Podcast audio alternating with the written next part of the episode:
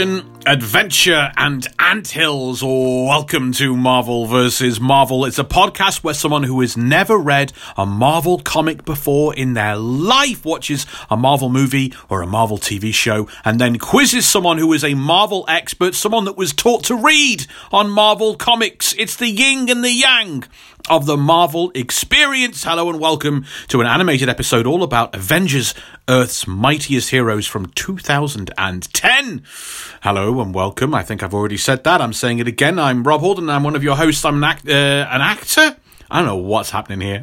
I'm an actor. Yeah, sure. I'm an actor. I'm a musician. Uh, juggle, um, and I, I also do up close magic. And I am the Marvel expert part of the equation of losing my brains. And I'm joined on the journey because it's his journey. Really, Yeah. it's his special Marvel journey. He's a very ignorant boy. It's Mr. Will Preston. Hello, Will Preston here, ignoramus, ex-comedian, podcast ho- podcast host, and scaffolder. I don't know where actor came from. I don't know. It was just looming in my mind. Actor. Or- I almost Tell them you're an actor. I've done acting. I- it was I- easy. I've done it in my own short easy. films, but I thought you were going to do the whole Garth Marenghi thing where you go plus actor at the end. I don't. I know. I don't hold an encyclopedic knowledge of one-liners from sixty years ago like you do. Um, I have acted for money, so that bio was not a lie. Um, We don't lie here. this episode. Um, this is one of my very this this cartoon series that we're Hmm. focusing on today, as well as giving us a chance to dive into tons and tons and tons of Marvel history. This is a big one, folks. Hmm. It's also one of my one of my favorite Marvel projects of anything. It's it's it's top top top tier for me, um, along with the Netflix Daredevil series and a couple of movies. You know, this is really high on my list. It's a great adaptation of Marvel comics. I'm really excited we're getting to focus in on it. And we've had lots of um, letters and things, not letters, but lots of people over the years have said, Are you going to do this show? Are you going to do this show? Well, we frickin' are. Coming up! We go behind the scenes on one of the earliest, maybe the very first project of the Disney Marvel merger. We're going to explore Iron Man's stolen technology, the time he goes to war with S.H.I.E.L.D., Kang's obsession with Captain America, who can beat Thor and the Hulk. What kind of prison can contain supervillains plus tons more Avengers trivia? It is all to come. Make sure you don't go anywhere. We are packed, we are stacked and packed on this show. Um, our big deep dive, and um, it's your first time watching it. I can't wait to hear all about what you thought. I know you've been behind the scenes, so I'm interested to hear some of that as well. But I'm really interested in in your unique take and perspective on this series because you're coming to it after seeing all of the MCU, whereas this show kind of it's not quite predating it, but it, it really nearly is. It's it's pre Avengers movie. It's pre feels- loads of stuff. It feels like it's on the inside curve of a race. It's on right in the inside curve. It's not ahead of it, but it's getting, get- you know, inching. That should be the name of your autobiography. Will Preston on the inside curve. Oh Um, now you're back from Europe. Ooh. Ooh, look at me with my access to the mainland. Uh, Where'd you go? What'd you do? Well, we, we first of all we we went to uh, Florence in Italy, which was lovely. I ate uh, quite a bit of food, and we saw cathedrals and stuff. And it's a really beautiful city. It's incredible. Tell me, I don't care about any of that. Tell me about the pasta. So- oh, Tell me about the pasta. I, don't care about any anything but the, but the pasta. I didn't have pasta until Venice, which is where we went to. We took we took a two-hour train journey to Venice. I in in uh, no, I, I did have pasta in Florence, but it was filled with wild boar. That's amazing. They, they and then I had like a pizza. Then we also had like uh, I think I had risotto and stuff. Oh no, uh, risotto seafood. Uh, which is just amazing. And then in, I went to we went to Venice, and we you know we looked at all the places, all the obvious places. We went on the you know the the, the water bus. Didn't go on a gondola because it's hundred euros, and I don't want to be stuck on a boat like that with a guy passive aggressively man- maneuvering it through some tight passages. Oh, passages. they're full on. They're full on like London taxi drivers. They're just Yeah. but with a big stick. Yeah, yeah, yeah. Um, Like, I- what, they, they, they're going to they're going to start having racist opinions at you while I'm doing it. But that wasn't. I even- went. Yeah, sorry. Sorry, carry on. No, I, no. said I went. I went to Venice when I was uh, sixteen, Oh, nice. and it is one of the few places I've ever been to where you go. This everywhere I look, Mm. it feels like I'm in a movie or looking at a, a, a fa- a famous photograph. Yep. It is go. It is a. It is constantly gorgeous. It smells. Don't get me wrong. Yeah. but it is go. It, like it is. It, your eye. It's almost like you get exhausted through how gorgeous it is. It was a. It feels like a real, real, real privilege to have gone. Um, Mm. It- yeah, it- it, was. it It, it was. does. Yeah, fantastic. We did go on that experience. I mean, I was a bit too young for it, but Oh yeah, yeah. I mean, Yeah. you, you got to wait till you have a you know a, a adult job or whatever. I don't know. Not when you're 16. Uh, when when um we went on the bridge that was featured in that Spider-Man film. Uh, Far from Home. yeah, okay, yeah, yeah. yeah, that was good. And we saw like all the other stuff, and I had one of the best spaghetti carbonaras I've ever had. Now we go. Now we're talking. Now, now we're we're talking. talking. Yeah. I'm, I'm a, anyone who knows me. Uh, my mum listens, so she knows. Like, she makes one of the best spaghetti carbonaras, and I've always loved it since I was like a, a toddler, basically. And like, there's uh, the one. There's an Italian restaurant near me in Wapping that does an amazing one. But this place in this place in Venice, not only did it not cost much, it was incredible. They got it just right, and and they what you used want. lots of crispy. What's that special kind of Italian bacon? Pancetta. They use a pancetta. Uh, the, uh, the, that's not racist. They used they used but they made it crispy like bacon, and it worked so well, and that was amazing. And Another then- title of an autobiography for you, uh, Will Preston. Crispy like bacon. Crispy like- one. Sweet like chocolate, boy. No, no one remembers that song. Good. I'll carry. But then we went. Then they after went to the Guggenheim Museum to look at weird, funny uh, modern art, and Mm. then there I had a club sandwich. Uh, not. But the thing is, they they, they Okay. cut the crusts off. They cut the crusts off, Rob. Bread. what holds it together? Yeah, oh yeah, yeah. They cut the crust off. Bread was slightly toasted. They had like, like chicken, bacon, egg, lettuce in there, and it was I think- incredible. Yeah, a club sandwich shouldn't have any crust anyway. I'm fairly certain. I certain. did not know that. I, think, yeah. I, I am not Anyway. sandwich au fait. anyway, but anyway, where- just briefly, where else did you go in Europe? Uh, uh, we- well, we went on our final trip to Munich, but it was a seven-hour train journey. Why is it your final trip to Munich? Why are you never going back? Oh no, no, no! I mean like the final leg of our. Oh, journey. okay. Sorry, final. I thought you were. I thought we were going to find out you're dying. It's it smelled worse Before I than go, I've Venice, gone, Rob. I've gone to I've gone to Munich and I'm coming here and then I'm gone. I'm just finishing. Gone? no, no, it just ceased to exist. No, we, uh, we, we, we went on a seven-hour train journey from Venice to Munich, which passed through Austria, specifically the Alps. We saw the Mm. Alps. We took a train journey through the Alps. It was incredible. Obviously, it's not going up the Alps. You're going beside the No. mountains. But oh my god, it was incredible. And uh, Munich, I, with I went- I went. Yeah. I went to whatever the whatever the Italian side of the Alps Mm. Um, like like where you can see a small. I mean, it's it's looks more like it. Well, it's pretty big actually, but you can see a very small mountain right by this village. I can't remember the name of it, but it was a, a fascinating, amazing place to go. it's it's incredible because you think mountains, you think remote, and it is remote, but you've got this kind of quaint European feel to it still. Like it isn't like in the middle. I felt of, like I could get away with a murder. Definitely. yeah, you probably could. It's a huge I open felt like space. they I'm wouldn't that- have they, they wouldn't have the resources to do a proper investigation, and I would be back on a plane before they knew it. Yeah. I wonder how how I many felt. bodies there are in the Alps. But anyway, I was in Munich for a wedding, uh, for a wedding party, more like because you know COVID and everything. Uh, but more importantly, I got to tr- uh, have my favourite German cuisine uh, next to a big church, which is called. Haxen. What is it? I don't care about what. What did you? What did you eat? Tell me about the food. No. I'm telling you, it's called Haxen. You can oh, look. okay. You can look this up was the later. name of the church. yeah, don't care about the picturesque church or the history of the history of Munich, and it's a wonderful beer gardens. Uh, wonderful beer there, by the way.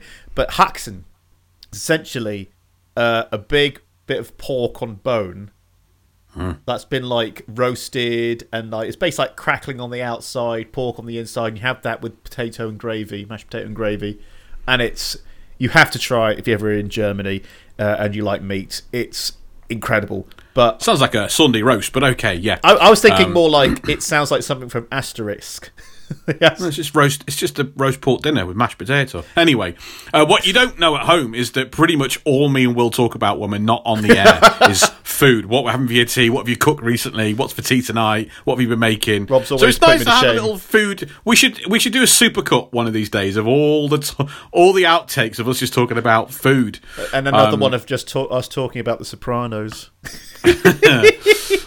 Man, we've got some cool things coming up in November. We put together a special behind the page on Black Panther for the release of Wakanda Forever, one of our MVM revisited mini episodes. I'll be hitting you on release day, um, where we're combining a couple of times where we've not done a full deep dive, of course, yet, because we're going to get to Black Panther in due course, but we thought we'd delve into what we delved into. Um, on the Civil War show. Yes. That pause was me trying to use my memory.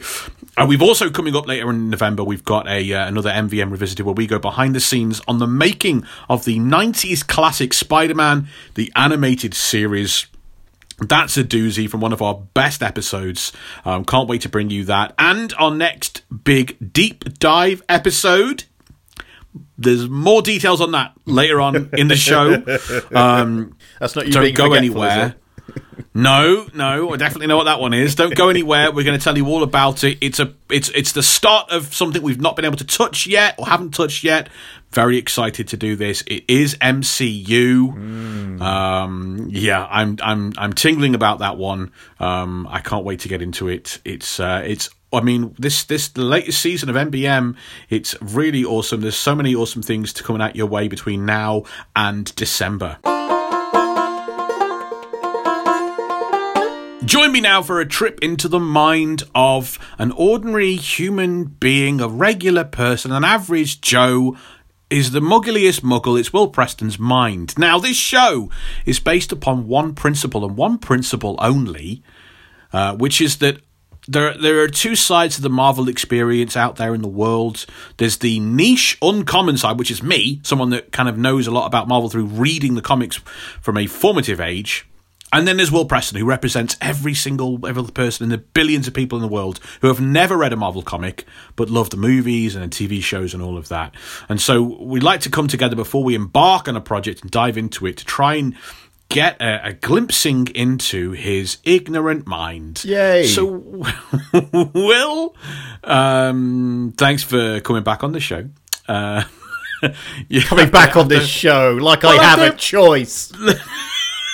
Jeez, the cheek. Well, no, it. it's true. You don't because you, you you've given up everything else now. You've stopped playing the guitar and whatever else it was you did, and now It's there's in, just it's, us. it's in the cupboard over there. I It's haven't just played it this. years. It's just this and your wife and your cats, and that's it forever. My lovely family. Yeah, we're all your family. So, um, co- let's cast your mind back to the year 2010.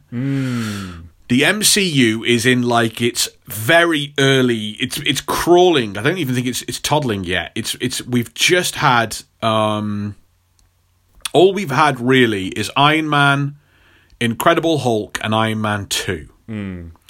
Um, I'm assuming you've never heard of this cartoon series before. No, I have to. I, I think after X Men uh, and Batman the animated series, when it came to, I think Spider Man the animated series, even though I didn't watch that, but I was aware of it. After that. When it came to superhero cartoons, I was completely oblivious. It was like a different Yeah. thing thing for me. It was like, no, I'm past all that. Sonic the comic, uh, that's still fine, but I'm past all the superhero. I'll have stuff. you know, I used to read Sonic the comic when I was very young, and I did manage to find a website that showed you all the old issues, and I went, "Wow, these are all right." Well, I because my, my, my godson met him the other day in uh, Sonic. Yeah, yeah, in a, like a shopping centre. He, he absolutely, he's five years old, and he went off his nut. He was so happy. Why- why He did he little, go off his he did a little excited dance. Wow. And as he did that little excited dance as a five year old, I went, "Will I do the same dance if he met Sonic?" I don't know if I well, He'd be I- just as happy. if I was that age, and I was really into Sonic at No, no, right now you'd be just as excited. I, I it depends depends on how uh, which which iteration of Sonic. Bloody hell! What what what is this resurgence for Sonic? I, I thought Sonic stopped being popular in the mid to early nineties. It's odd, isn't it? I think it's just like um, it just keeps going because of the the different cartoons. I think, that's what really helped. There's a funny cartoon series that was kind of knocking around on Netflix and things, and that helped get my Ah. and the my films. lit list into it. and the films. But but his yeah, but he loved it before the film came out. Oh, okay. And wow. my my eldest godson did as well, but that's because he's a massive gamer.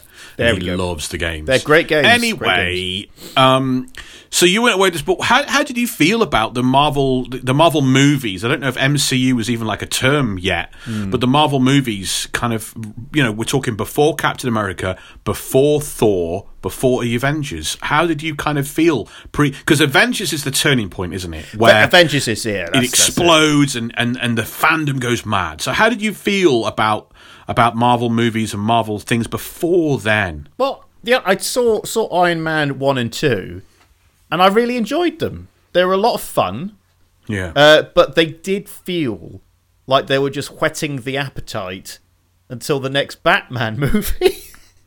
oh really? That was it for you? The focus was was Batman Begins and Dark Knight and that the Dark. Knight trilogy was was dominating up till 2012. I think it, that was the superhero movie uh, series to watch. But then you also had I, the Iron Man films. You're like, oh, I've never heard of Iron Man before. You know, I've explained this before on the Iron Man episode, and we'll re- we, we'll obviously revisit Iron Man again.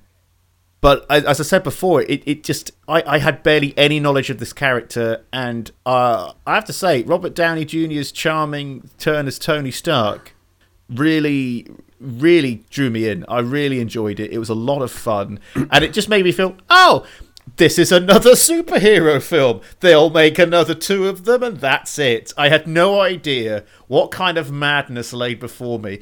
You know, good kind of madness, not the bad. So so had you had you seen the Incredible Hulk by 2010 then? Uh, twenty well, twenty ten is when Iron Man two came out, wasn't it? Was it? Yeah, but we we by tw- by 2010 we'd had Iron Man one, Incredible Hulk, and then Iron Man two. So had you seen the Incredible Yeah. So No, I did, didn't see the Incredible Hulk. I, I avoided it because Hulk, Ang Lee's Hulk, was so panned uh, that I, I, I saw the Incredible Hulk. Didn't it didn't have much of an advertisement to it, and I barely know barely registered it. And I Wow, went, yeah. I've got no interest in the Incredible Hulk. You know, I got the nostalgic interest from the seventies TV show. I didn't bother with Ang Lee's Hulk. I don't think I'm going to bother with this one. I didn't hear anyone So- go on about it. So you actually don't have any concept of like an MCU really, or, a, or, a, or a Marvel movie universe. It's just Iron Man is up there like a single hero on his own, like Batman, Yeah. like Superman, like Spider Man. like like like like those films they were set fr- from a Mm. universe they weren't they, they wasn't trying to build up a justice league wasn't trying to build up an mcu i was just watching this going ah this will be a fun series of three three maximum films you know this this is what i'm viewing it as like you'll have a nice trilogy and that's it because that's the model we were looking at back in the day we always looked at things as a trilogy we never thought about this ongoing series you could do so and that was a bringing standard thing. characters together. Yeah, no, no, just, just, just. I just wanted to see Iron Man. I think you would have found this series very interesting then Yeah. at that time because it kind of took Iron Man as a starting point, as we'll talk about, but then threw all these other characters into the mix that weren't there in the in the movies yet. Um, Fascinating, really. I did find the Um, concept whenever I heard about it, like Justice League and stuff like that, and all the spoofs that happened. I did find the concept back then of superhero teams to be mental, because Hmm. it's like because like if there's enough going on in one superhero film, like what you're gonna have four of them? That's crazy. How are you Yeah. gonna tell a story? Yeah, the juggling of it is, as we saw in the Justice League movie. Oh, it's God. not. It's not easy. It's not. You have to have a bit of a deft hand to it. I have to tell you, Zack Snyder makes it look very hard. I'm excited for James Gunn to take over the uh, creative range, though. Oh, I, I That's want an to. amazing I want to see what they do, what he does with that. Because is he going to carry on with what's already been laid? Is he going to knock it down, start again? I want because they because Henry Cav- Cavill's already been confirmed for another Superman film. Cavill, you know it's Cavill. You don't, Cavill. you don't have to. Cavill. Henry not. It's- Cavill He goes to Europe for a couple of days. Cavill. I'm Henry Cavill, not Cavill from from Durham. Yeah, I, I have to say, I I know there's a lot of fans out there of him. I don't think much of, of Henry. Um, I think he's quite. Uh, I don't think much of him as an actor. I, I don't know. he's I distractingly handsome. quite- Again, I don't get that. Don't get me. My my my my, my dearest friend, my best friend in the whole world. She, he's her like number one crush. Yeah. Um, but I was like, like, like, I don't get me wrong. I completely understand being attracted to this amazing body. But when he was cast, I went, he's perfect for Superman because he's got a generic bland face. he's just generic Western man. Yeah, That's all he yeah, looks like to yeah, me. I don't, and I'm not the kind of, I know, I know a handsome dude when I see one. I'm not an uptight, repressed, well, I am, but you know, in different ways. Um, but I, I, I do not, I don't, he doesn't strike me in that, in that way. I- like if you, it, like, for instance, I can completely see the um, Robert Pattinson and, and how he is just this amazing pretty boy, and there's that aspect to that character, and I go, oh, that works for that could work for that role, and you know, romantic thing. Whereas I, I, I whereas this guy just said, yeah, no, he he he totally blend into the background. I don't get this guy's face at all, um, but. We're all different. We're all Uh, different. We're all uh, we all drive a different style of Cadillac. um, so that's kind of where Will Preston was, 2010 mm, Um, in uni in Portsmouth. in uni, and we're going to dive back into that. We're going to have a, a, a look at the world around this series coming out because it is possibly 2010 mm. for what we are experiencing now, specifically Marvel and Disney. Mm. 2010, because of particular events, might be the most significant year in in in the media world. You We're- heard it we're- here we're gonna- first. We're going to get to that. Um, but that. you've got the uh, the notes for us to um, take us behind the scenes. Will Yeah. some stuff that even I did not know about this show. I, I had to I had to dig around because it's really hard to dig around um, with with cartoons because you know films production behind the scenes stuff so well documented, but cartoons a little hard to find. So, Avengers: uh, Earth's Mightiest Heroes. This was one of the first Marvel projects to be released after the Disney Marvel merger, coming hot on the heels of Iron Man Two. which means I can't. I, it can't have been in. It can't have gone in production. I think it must have been in production before, but it's still um, like Iron Man Two was in production way before the merger. Just happened to be one of the first things released. It would have been because you know you can't knock out because the merger's th- uh, the end of two thousand nine. Okay, okay. Um, I- it's it's December 20, 2009, Yeah, I, so I'm very bad with knowing when the merger was. I keep forgetting. I always think in my head it's 2011 or 2012, but it's like 2009. Okay, well, yeah, that was that. Um, producer Joshua Fine and a number of other creators of the Avengers: Earth Mightiest Heroes were initially developing a series based on the Hulk. However, it never made it past the scripting stages before the team was brought on to create a new series based on the Avengers. The original began as Incredible Hulk Gamma Corps, which was going to feature a combination of Hulk's Warbound and the Hit Squad from the Gamma Corps comics uh, miniseries. so the Warbound, if we remember, Yes. uh, do you remember the Warbound from our Planet Hulk series and World War Hulk? I do indeed. Spin-off. Yes, there's a little team in it of slaves. his little, yeah, no, they're not his slaves. No, sorry, that was really oh, bad they were, they were gladiators. They were glad. Well, they, yeah, they, were slaves, slave gladiators. They're not Hulk's slaves. They're not. Hulk's slaves. that's a. You're really mis, not misrepresenting uh, old Bruce Banner there. Look at my team I've got. Aren't they great? A whole Ca- bunch of slaves. this is my team I've got. Aren't they great? Are they allowed to leave? No. Each member of the Warbound is said to be as strong as the the, the regular Hulk. Hmm. Um, they were a powerful bunch of people. powerful bunch of lads.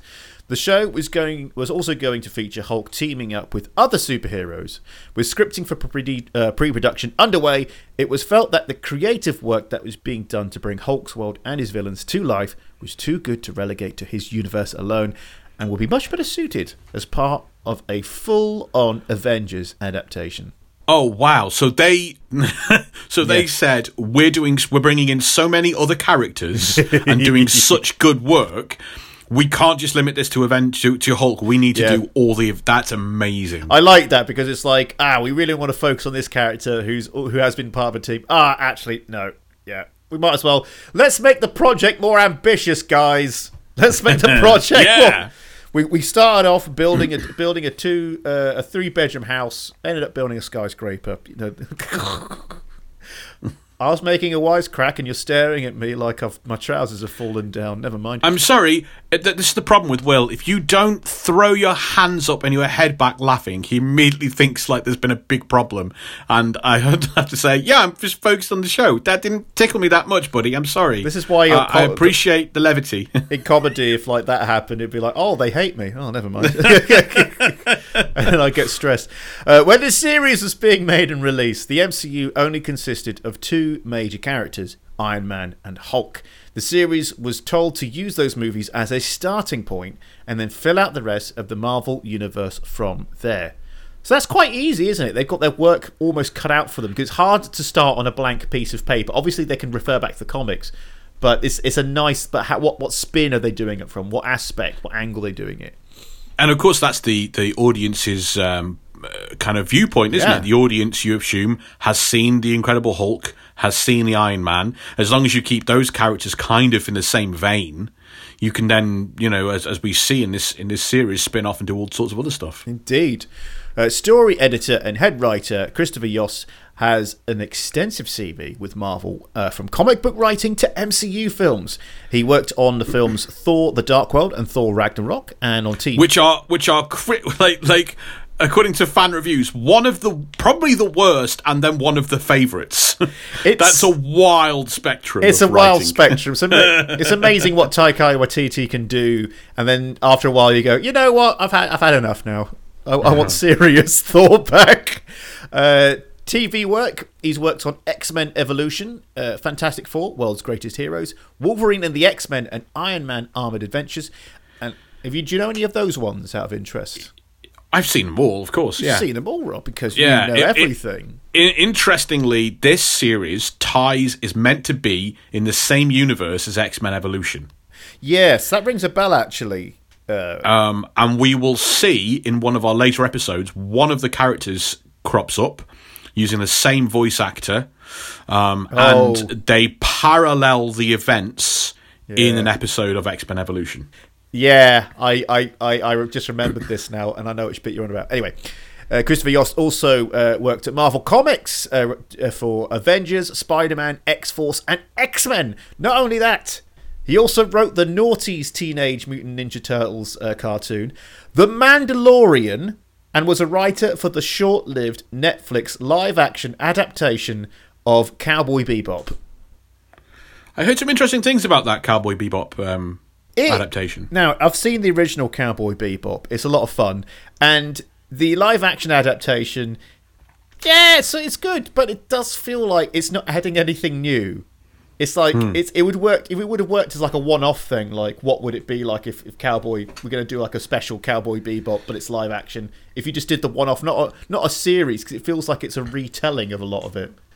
But I, yeah, I guess it's the problem with with some of these remakes and adaptations is hmm. that sometimes you go into it with we're going to take this thing and then present it to a new audience because this audience Yeah. won't watch anime, so we're just going to make it. I- right, but then all the Yeah. actual fans of the anime go, "I don't like it because it didn't." We was I could just watch the anime. And goes, yeah, this isn't maybe for you. They did do one thing right though, uh, which was which was do it, and they they, they posted this all about when they were like uh, promoting it.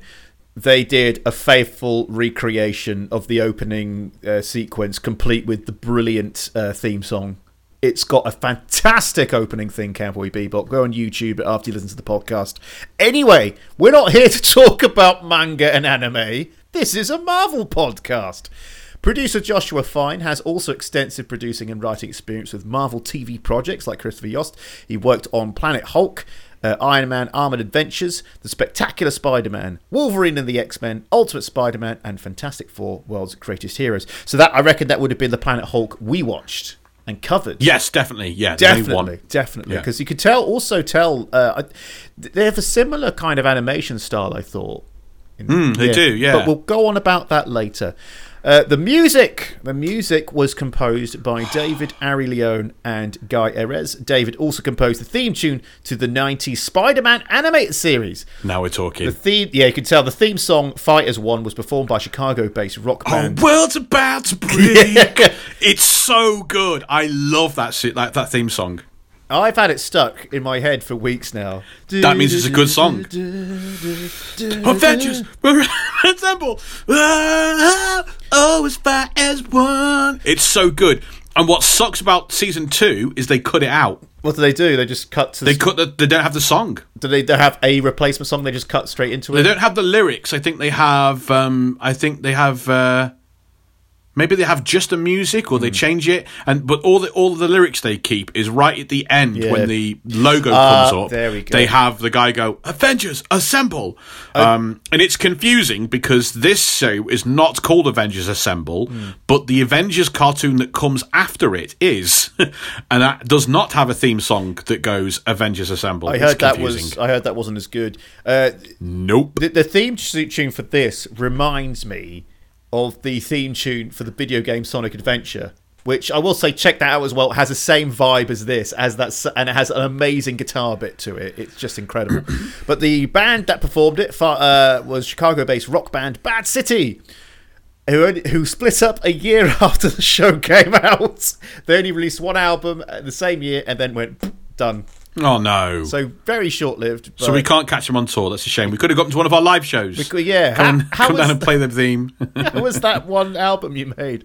Uh, the show was handled by the production company Film Roman, who have produced a number of much loved animated TV shows like The Simpsons, Garfield and Friends, Mighty Max, The Critic, The Twisted Tales of Felix the Cat, Family Guy, Season 8 of Beavis and Butthead, Ultimate Spider Man, X Men Evolution, and Hulk and the Agents of Smash.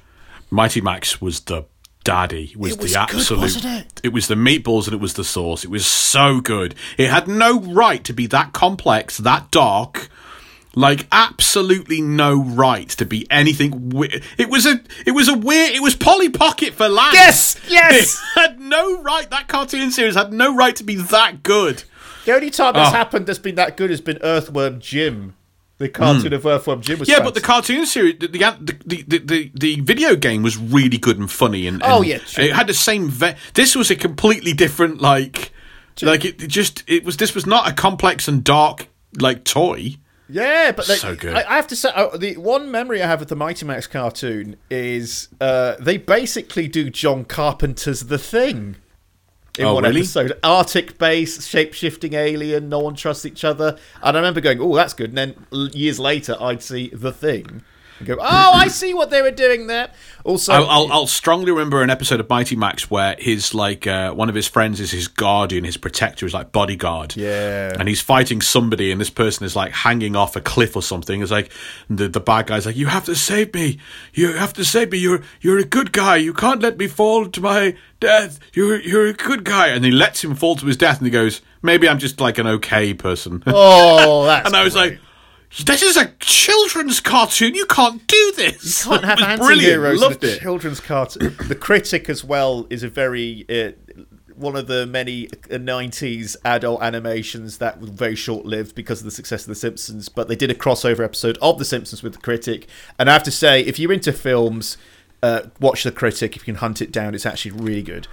They made him yellow in the to fit in with the world, don't they? Oh yeah, they made him yellow, but that's just you know that's just what they do with the Simpsons, isn't it? Anyway, as well as handling the formation of the Avengers story arc at the same time as Phase One of the MCU, the show also handled other major story arcs such as Secret Invasion and the Kang Dynasty, which are now finally coming to the MCU over ten years later. So it's ahead of its time.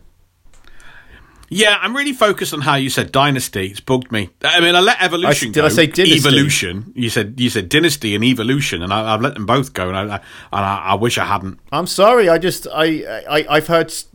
Anyway, look, look, we all hear different pronunciations. Not everybody's wrong, but some people No, are very. no, no, no, no, no, that's fine. We, we won't, we won't gatekeep Marvel, but we will gatekeep Dynasty pronunciation. That's what we'll do on this podcast. He's grin. He's he's making a grimace because I mispronounced that wording. Anyway, I'll continue.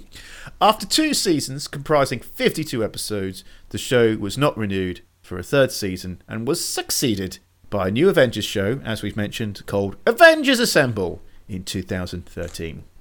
which you don't like. I've never seen, but hey, It's not that I don't like it. It's just it's just it's a massive step down. Yeah. Um, what what what what's what basically happened? I I believe is that they wanted to like Avengers: Earth's Mightiest Heroes had gone on to become its own thing, so completely separate and different from what the MCU was. So in 2013, they like we need a show that's uh, got the same characters and they look the same as the MCU does hmm. post Avengers movie. okay. So we can't have Hawkeye wearing his classic costumes. It looks nothing like Hawkeye. we can't have Black Widow needs to look like like Scarlett Johansson. Oh, and that's a shame. All, all these things they needed to they need to kind of like we need to have Falcon on the team.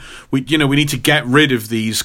Uh, uh, so all the lore and the backstory and the history and all the the cool stories they've done in in Earth's Mightiest Heroes didn't line up. So if you've got new fans coming in from seeing the movie and they want to watch an Avengers cartoon, well, they're new fans, and this show's been running for 52 episodes.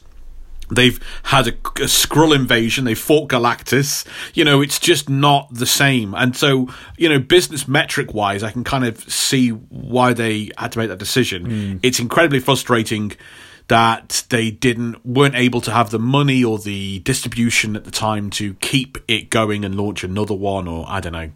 Ah, that's Yeah, fair. real shame. Yeah, it's real shame 'cause I really, really enjoyed this. At the 2012 Marvel's Television Presents panel at San Diego Comic Con, Jeph Loeb, head of Marvel Television, said of the relationship between the two shows, "We're not," in, he said, "We're not in any way saying Earth's Mightiest Heroes never happened. You will see an epic conclusion, and then you'll say, oh, what's next?"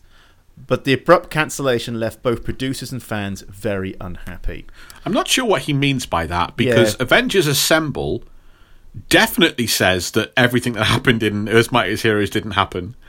Like, I that's What? fine to yeah. What- you as a producer aren't saying it never happened. Of course it happened, but Never listen to you're not continuing that universe. Never so- listen to anyone at a panel at Comic Con. They're just they're just they're just they're just they're just trying to do short term wish fulfillment. It's rubbish. Uh, and finally, Christopher Yost revealed the plan that plans for season three included introducing Magneto and the X Men, the fall of Asgard, the creation of the new Avengers team, build, uh, building to a big Avengers versus X Men story. Oh my god, that would have been amazing. I'm wondering if that would have actually been the uh, X Men Evolution characters that cross over and come across because you know Yost working on both those shows and there Makes already been a little connection. Very interesting. What a shame that we didn't get that at all.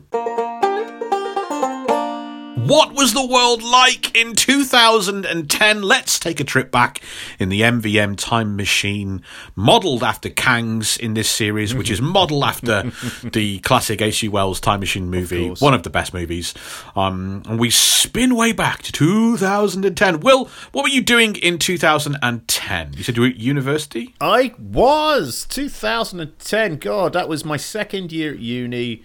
Uh, I So you were you, you went to uni late then? Yeah, I I, uh, I dropped out of college when I was uh, 17, and I spent my 18th birthday filling in a job seeker's application. There we go. Yeah. Depressing, and and and and I eventually, after working minimum wage jobs for a couple of years, I went, "This is awful." I need to go into education and get a proper uh, office job or whatever. You know, I, I- I didn't want to be working at, at customer service stuff or, or sweeping kitchens or anything because I did. I, I've done everything. I've done nearly every single kind of. Uh, but yeah, uh, this was I was in my second year at uni doing media studies and entertainment technology. Um, I was a different person back then. Let's put it that way. Tell me about it. 2010, I. Um, I, I used to have a very uh, demanding, intense uh, job in social services. I had a mild breakdown, a depressive episode of a few years, and then I think by 2010 I would have found myself working in a in a friend's pub.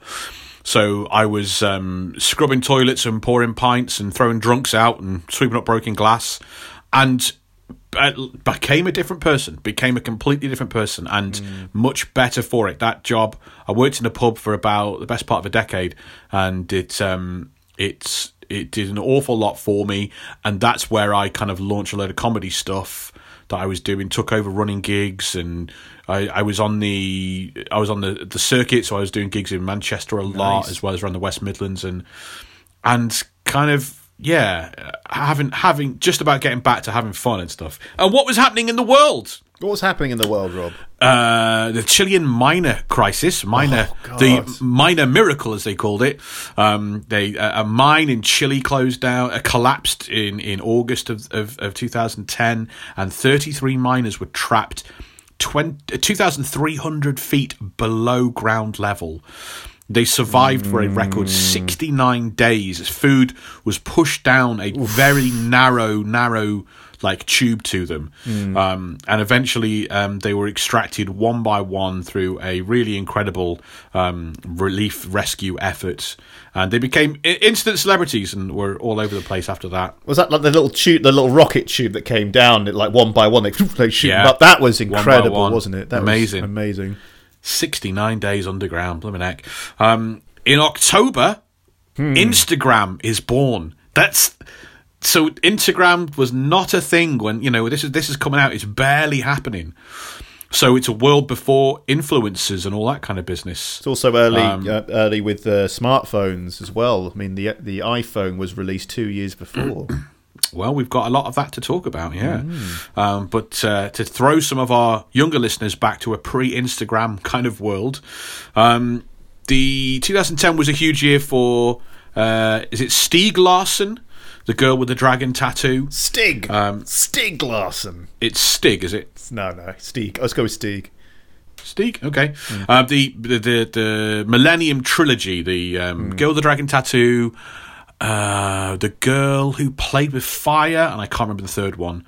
Um, but those uh, Swedish kind of crime murder novels were, even though he he he, passed away um, several years before, in 2010 they rocketed to the top of the bestseller charts, and um, and then uh, they they went on to be optioned for major movies with Yes. uh, James Bond.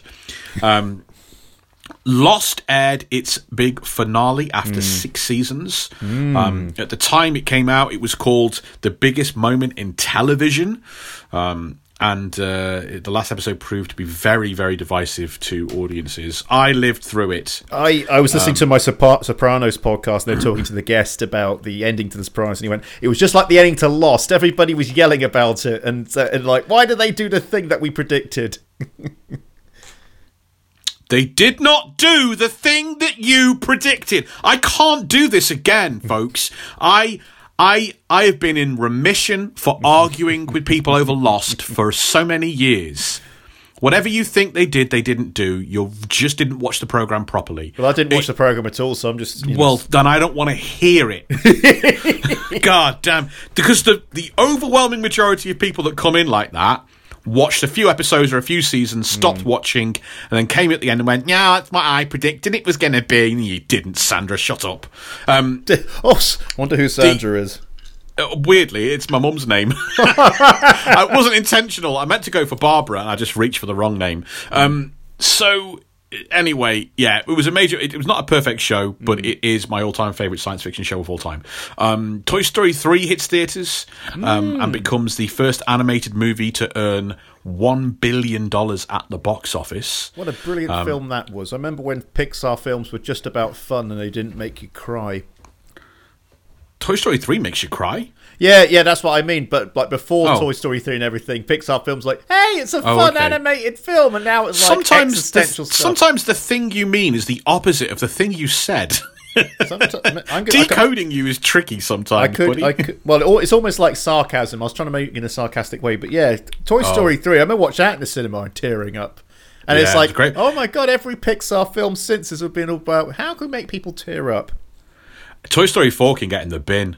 It I- can get in the bin and it can go into the sea. Didn't even watch it because I was like, Nah, Toy Story three had such a off. perfect ending. I'm just like, Yeah, why would you absolutely. do that? Money, money, money, money. Ka-ching. Money. Why did Shawn Michaels come back to wrestle in Saudi Arabia after his career ending match with The Undertaker? Because they paid him $3 million for one match. Yeah, That's why.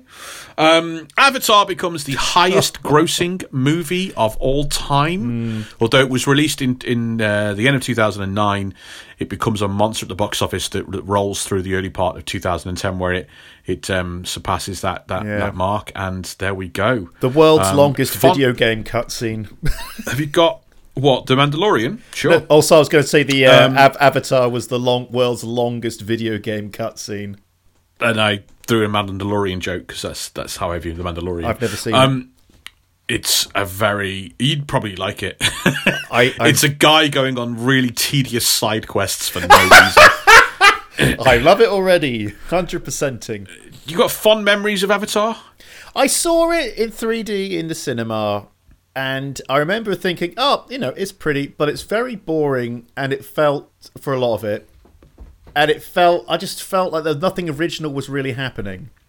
It, I felt like James Cameron had spent hadn't made a film in such a long time. He forgot how to make a film, and, and, and it just felt like a lot of it felt like Halo and other games. It just felt like an amalgamation of so many video games. I'm there watching this, going, "Ah, What happened to you, man? yeah." What happened? Why can't we have more of Terminator Two?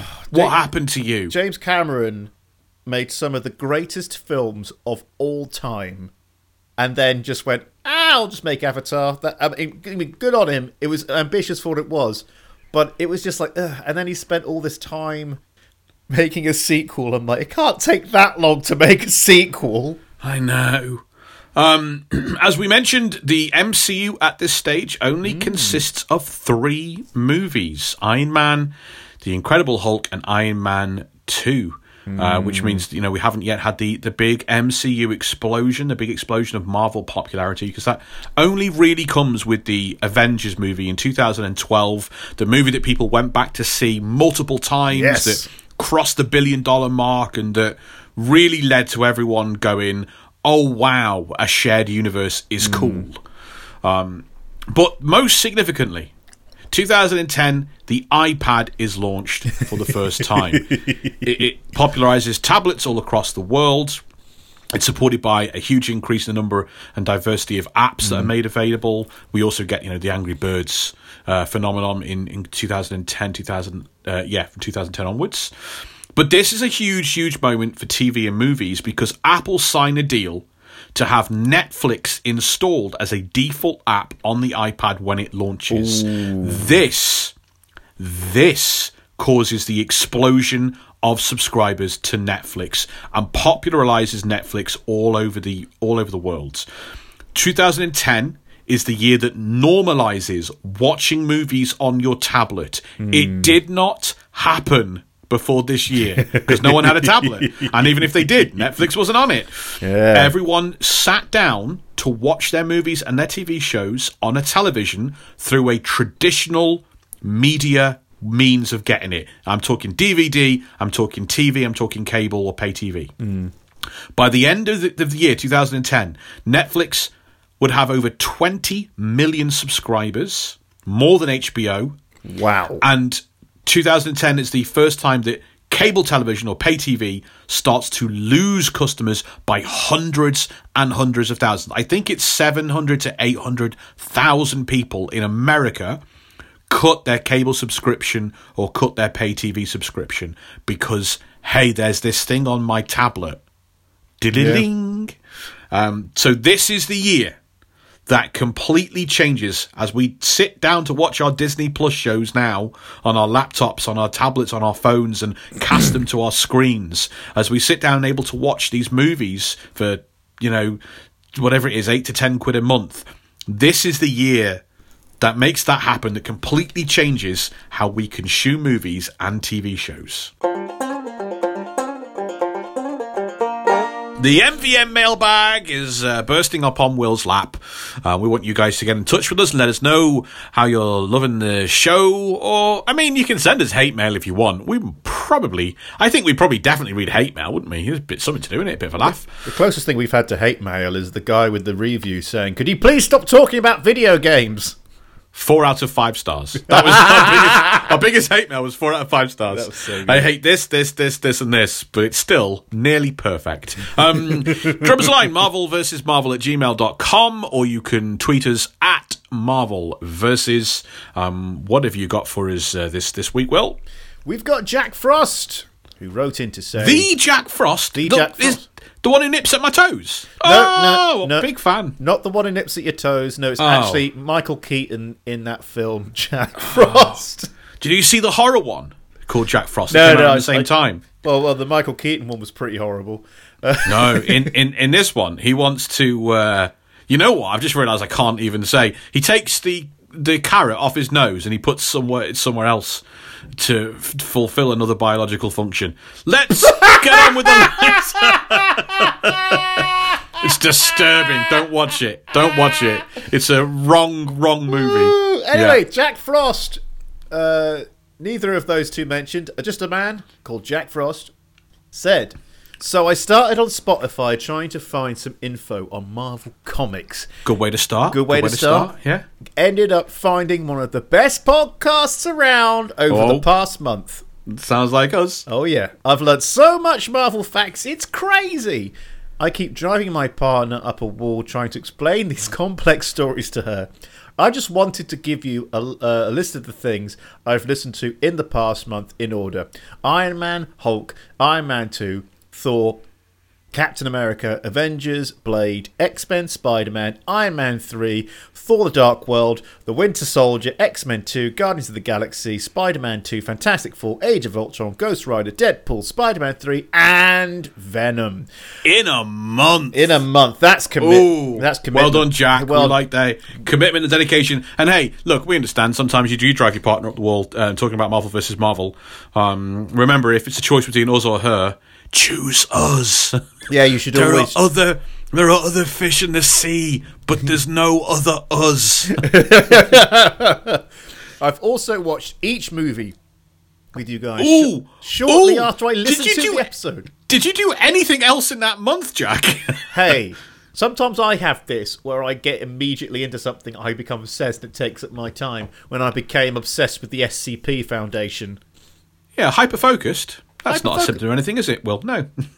That's what what It's not a symptom of anything, is it? No. It's not a trait of any particular neurological condition at You- all. you say that, Carry if on it- with the letter. No, I was going to say I genuinely am thinking I might have an ADHD diagnosis at some point because there are too many symptoms where I'm thinking, Well, there's many of us right now, Will, falling onto the floor in surprise and in shock and also in surprise.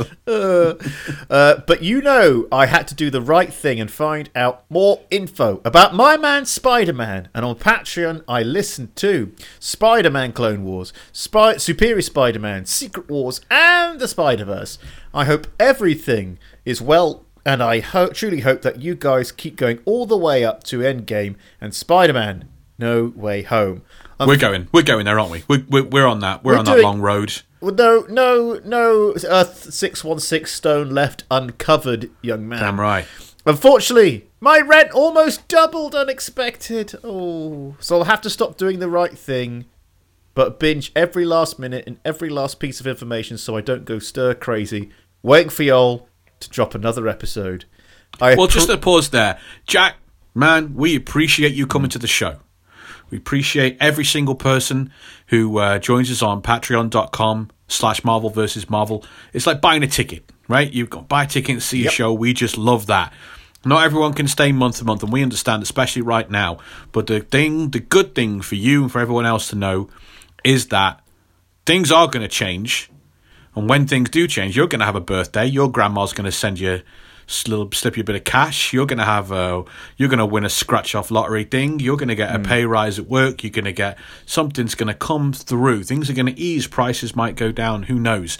And when that little bit of extra income is floating around, we know exactly what you're going to do with it because hmm. the good thing about Marvel versus Marvel is we're not going anywhere. When you get back to that place, you just come and rejoin your boys, and you'll have so many more awesome bonus things to check out and listen to. So we understand the way the world is going right now. And we love every single person that that uh, puts their money down, buys a ticket, and supports the show. We love you, Jack. Yeah, absolutely. Thank you so much. I appreciate everything you guys do and just keep giving us more content. I also had a hope that you could do the Avengers game storyline with MODOK, AIM, Hank Pym, and all of it and play play a badass game as your favourite superheroes. Um, Yeah, I, I think we've had an idea about going through some of the video games at some point. Definitely, it'll be very different to how we do this show, but Hmm. it's something I really want to pursue because Will is our our video. Like it'll almost be a reverse of the roles. Like my inexperience in video games, not inexperience, but you know, Hmm. as we said during lockdown, I did not pick up my PS4 once for two years of lockdown.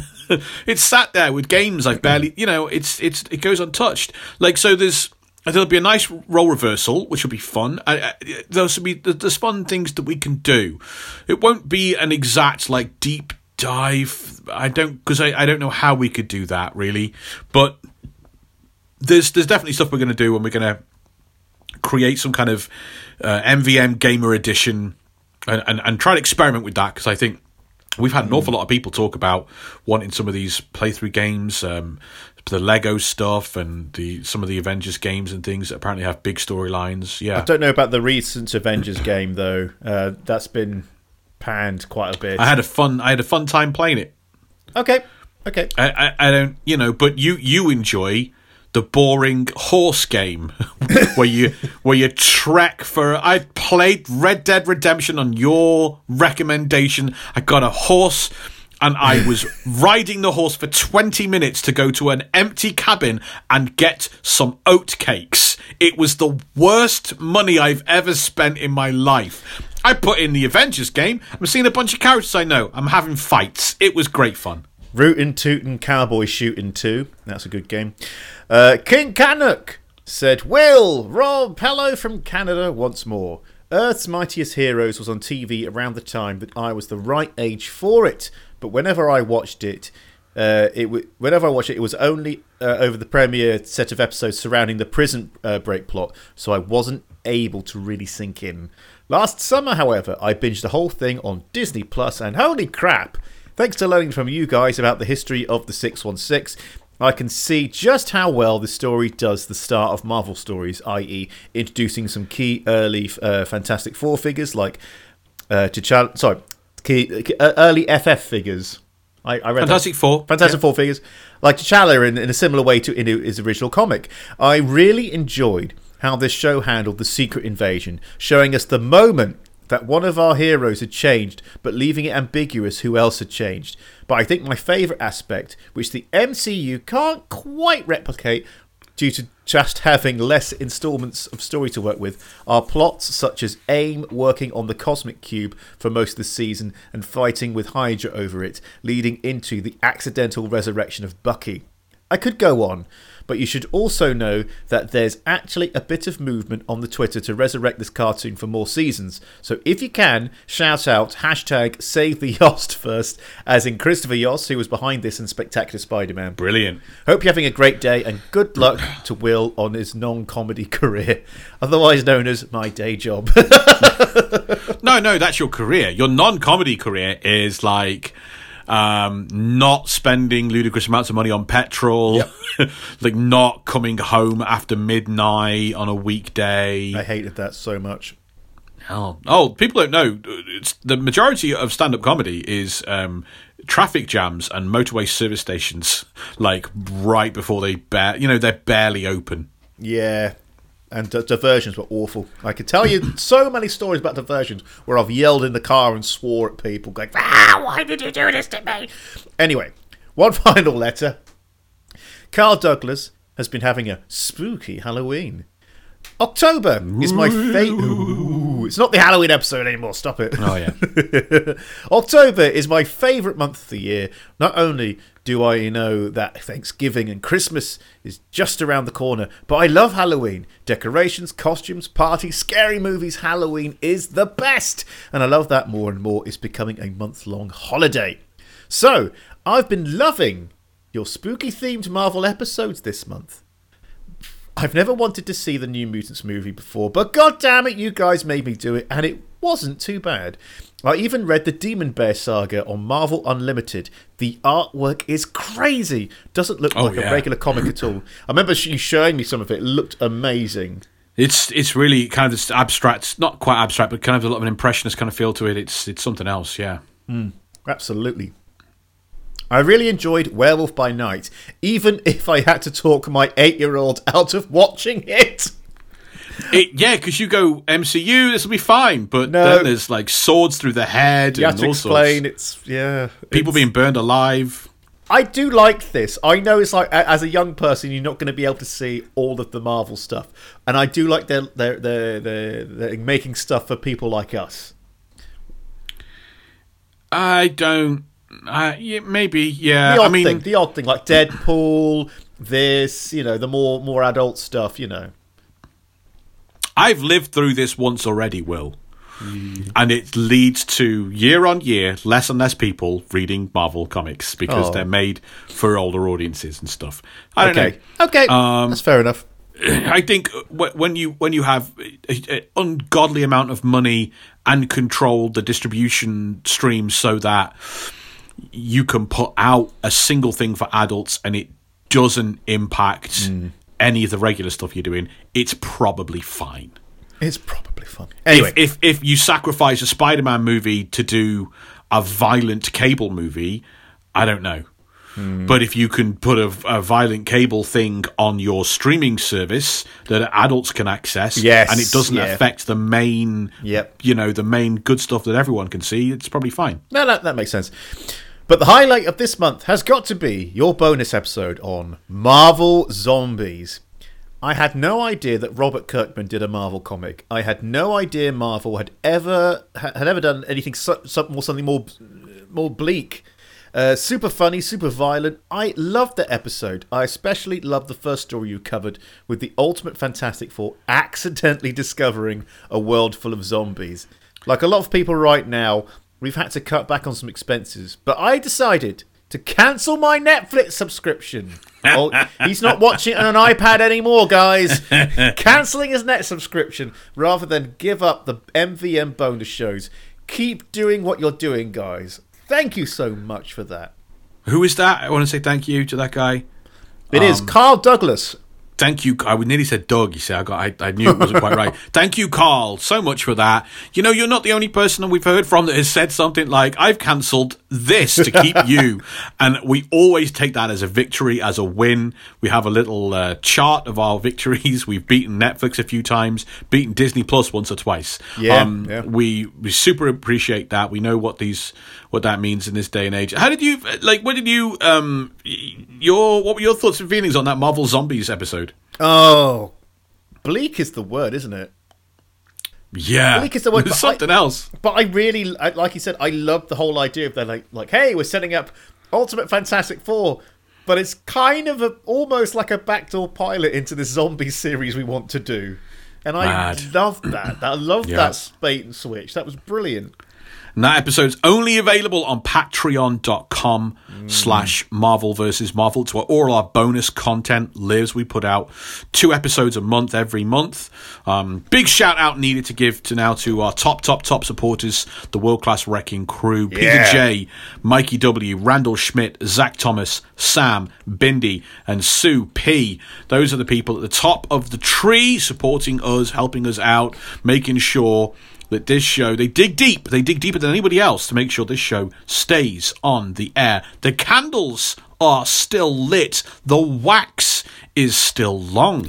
Um, and you know as, as a, we we love and support everybody that's up there on uh, on patreon.com slash marvel versus marvel for us. There's plenty of tiers the ways you can get into that. You can come in and just tip your boys. You know buy us a coffee buy us a drink. Just say here's here's uh, some pocket change to say thank you for all the hours you put in to the thing that I love the most. Here's a little tip for you guys. And if you give us a little tip, you're going to get in exchange episodes of Obscure Marvel, our spin off show that's exclusive to Patreon, where me and Will kick back, have a more relaxed, fun time, and dive into the most ridiculous aspects of the Marvel Universe. This month, Will, it was the emissaries of evil. Uh, Daredevil's like the Sinister Six, but for Daredevil, but also they all suck. Yeah, it, it felt like if you try to make a bar of soap out of the slithers left from other bars of soap that you would have used, it was something. it was the the League of Losers. Um, yeah, some of a, a kind of return of some of our favorite uh, obscure Marvel characters. They also all the all their favorites came back under one roof. It was like a a, a super group. It was like a great. It was almost like the Avengers, but for losers. Um, we detailed the only place you're gonna you're gonna get us detailing Daredevil versus uh, Stiltman, Leapfrog, um, and the others is on uh, Patreon.com. And uh, every month we drop a brand new episode of Obscure Marvel. Um, for you guys out there, everyone that helps us gets that. You can get yourself early access to all the shows, which means that you get every single episode of Marvel versus Marvel three days early. Like, look around. I don't know anyone doing three days. We see an awful lot of podcasts that give you 24 hour early access, maybe 48 hour early access. We drop it on a Friday, so you get all weekend but ahead of the rest of the world who only get it this on a Monday. Then you can come in at the uh, the Big Daddy level. Big Daddy. Uh, it's where you get to become a- combination of an executive producer of this show and a VIP member. You get to become a VIEP, a very important executive producer. That's the tier where you guys, for uh, 10 Brexit English pounds, um, which is just getting better and better in that exchange rate all the time, you guys get access to monthly full length bonus episodes where me and Will dive into a Marvel story, pull it apart, top to tail, fillet that fish, slice it down the middle, pull it apart, dig in deep. Um, we go deep, we go hard. Um, we uh, we've done we did Marvel Zombies to celebrate Halloween. We've done things like like has been mentioned above, like Secret Wars, like um, like uh, Superior Spider-Man, the Clone Wars, like Planet Hulk, uh, not Planet Hulk, World War Hulk, World War and Hulk, yeah. um, that was one of our best ones. We- Oh, we did- superb. you know, you, you will have heard some of these releases because we put them out occasionally to the world, like Age of Apocalypse. That was that was a Patreon bonus, and, and some things like that. Man, it's a uh, and you get access to all of them. You don't just get one a month. You get to listen to everything we've ever done at that bonus level. Um, that's an incredible thing that you can get with your uh, with your cash. Buy a ticket, see the show this month because we're doing a big Avengers episode. I'm going to take Will and the rest of you guys in a trip through the Kree Skrull War. The perhaps the earliest Avengers multi-part. I think it's probably the first Avengers multi-part crossover event. The the first kind of Avengers long story. It's the first space war the Avengers have ever been in. We think about, you know, uh, Endgame, and we think Yeah. about the Infinity Gauntlet and, and some of these other things that have come along in recent years. It kind of all really starts with the Kree Skrull War, and it sets up this kind of world of international kind of military empires and political things. We've got the Kree fighting the Skrull. The Earth is caught in the middle. The Avengers are split down the middle on what they should do. Um, should they be more aggressive and militaristic and, you know, go to war, fight and kill to save the Earth? Should they not? It also features a very, very, in, I mean, Rick Jones, the teen sidekick of the Hulk and Captain America, plays a pivotal role in this series. And we also get a very interesting exploration of the superheroes that existed before the Marvel Universe. That's a really big thing we're going to be diving into. And uh, the Kree Skrull War, getting that MVM treatment from me and Will, only available to you guys on patreon.com slash Marvel versus Marvel. And then, of course, there's the, the world class wrecking crew. Yes. You've got to have big cojones to step up to their level. I mean, there's big daddies, and then there's then there's big daddies. Um, but I, you know, I don't know. I don't know if any of you are cool enough to join that crew. Um, that's a big crew. They uh, allow us to stay on the air and to make sure that we can do all the things that we do here on Marvel versus Marvel. And I think we've really, we've really uh, laid the table pretty well there, Will. Oh, we've, We've, laid a uh, table. We've uh, we've gone behind the scenes. We've looked at 2010. We've listened to the people that matter, and we've paid some bills. Make sure you're heading over to patreon.com slash Marvel versus Marvel. You know what? Before we press play, there's one more thing I want to say. Understand the world is how it is right now. If you can't support us through cold hard cheddar, there's tons of other ways you can do that. You can show us your your support, your appreciation, and you can help this podcast grow by sharing it, by telling Yes. friends, by by retweeting, by posting about it, by leaving a review, by hitting that, that, that five star button on, on, on the app and, and by promoting it that way. Those are all the things that you can do. Leave a little review, leave a great review, leave a five star mark, share us with friends, tweet about us, post about us. If you can help us grow that way, then you're supporting us um, in a very meaningful way, and we'd love you to do that at Marvel Versus or of course you just use whatever app is in front of you and and hit that kind of that like button that support button that five star button speaking of hitting buttons will Oh yes. I got to press play. I thought you, You were going gotta press to play. Speaking of press, I yep. did introduce you. I cheered you up. I said, speaking of, of hitting them buttons, Will, and then your next thing is let's press play. that could have been the smoothest. it could have been. With anyone else by my side, that would have been a smooth transition. And Wow. yet here we are. As Talk- people wonder why our episodes are four hours long. Set the, hey, by the way, please support this podcast. We're not very good at it. We're the best Marvel podcast around. What are Yes. you talking about? And now it's time to press play with our first episode Iron Man is Born. At a pier in California, a giant robot is recorded by a bystander emerging from the ocean and bringing down destruction. At the last minute, Iron Man flies in and stops the mechanical monster, with the local news reporting the incident. Watching the report, Rhodes chastises Tony for not letting S.H.I.E.L.D. Handle the robot and not helping them with his technology.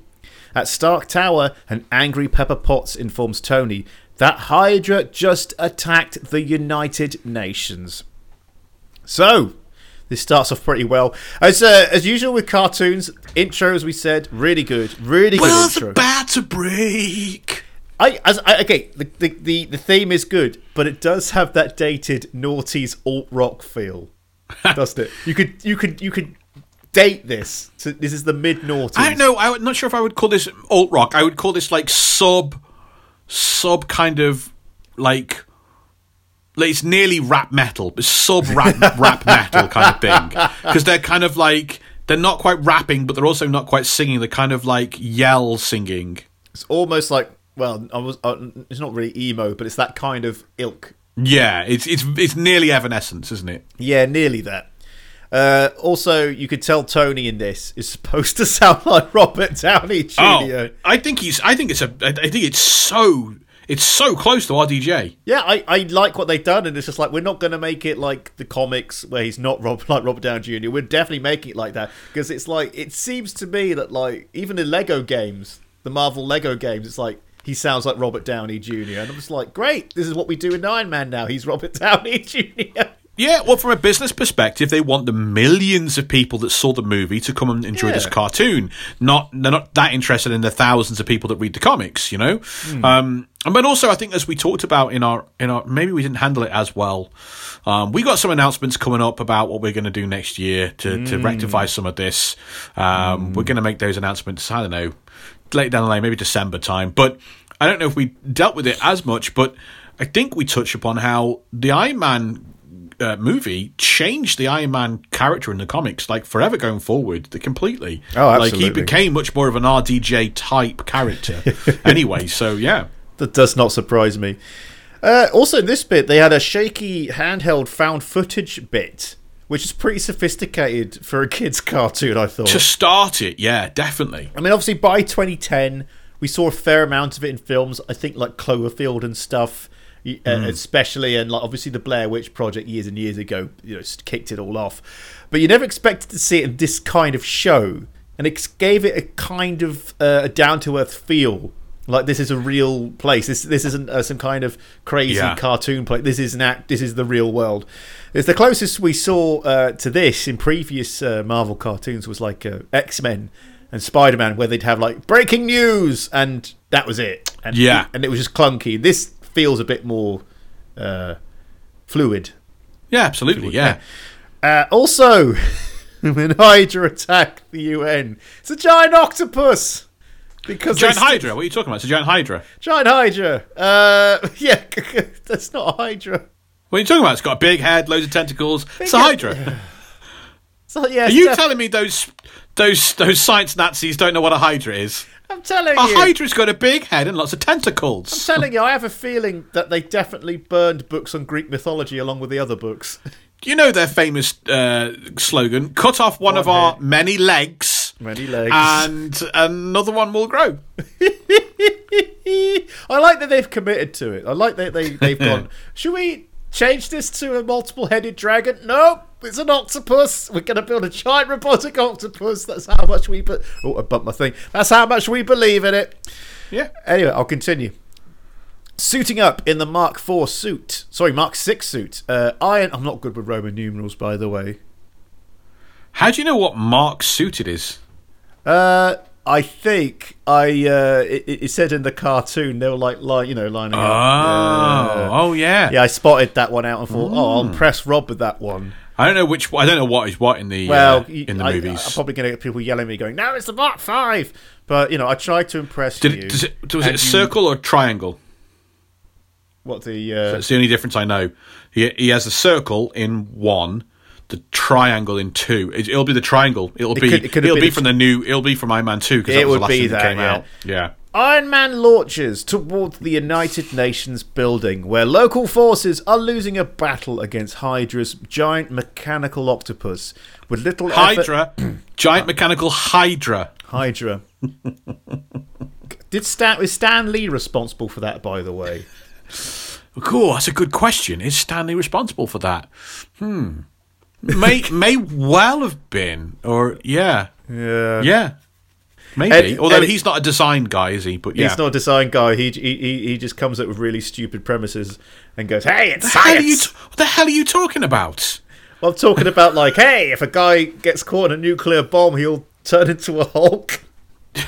Well, what would you rather happen, Will? I- It- it's a comic book man, about a man who's got cancer.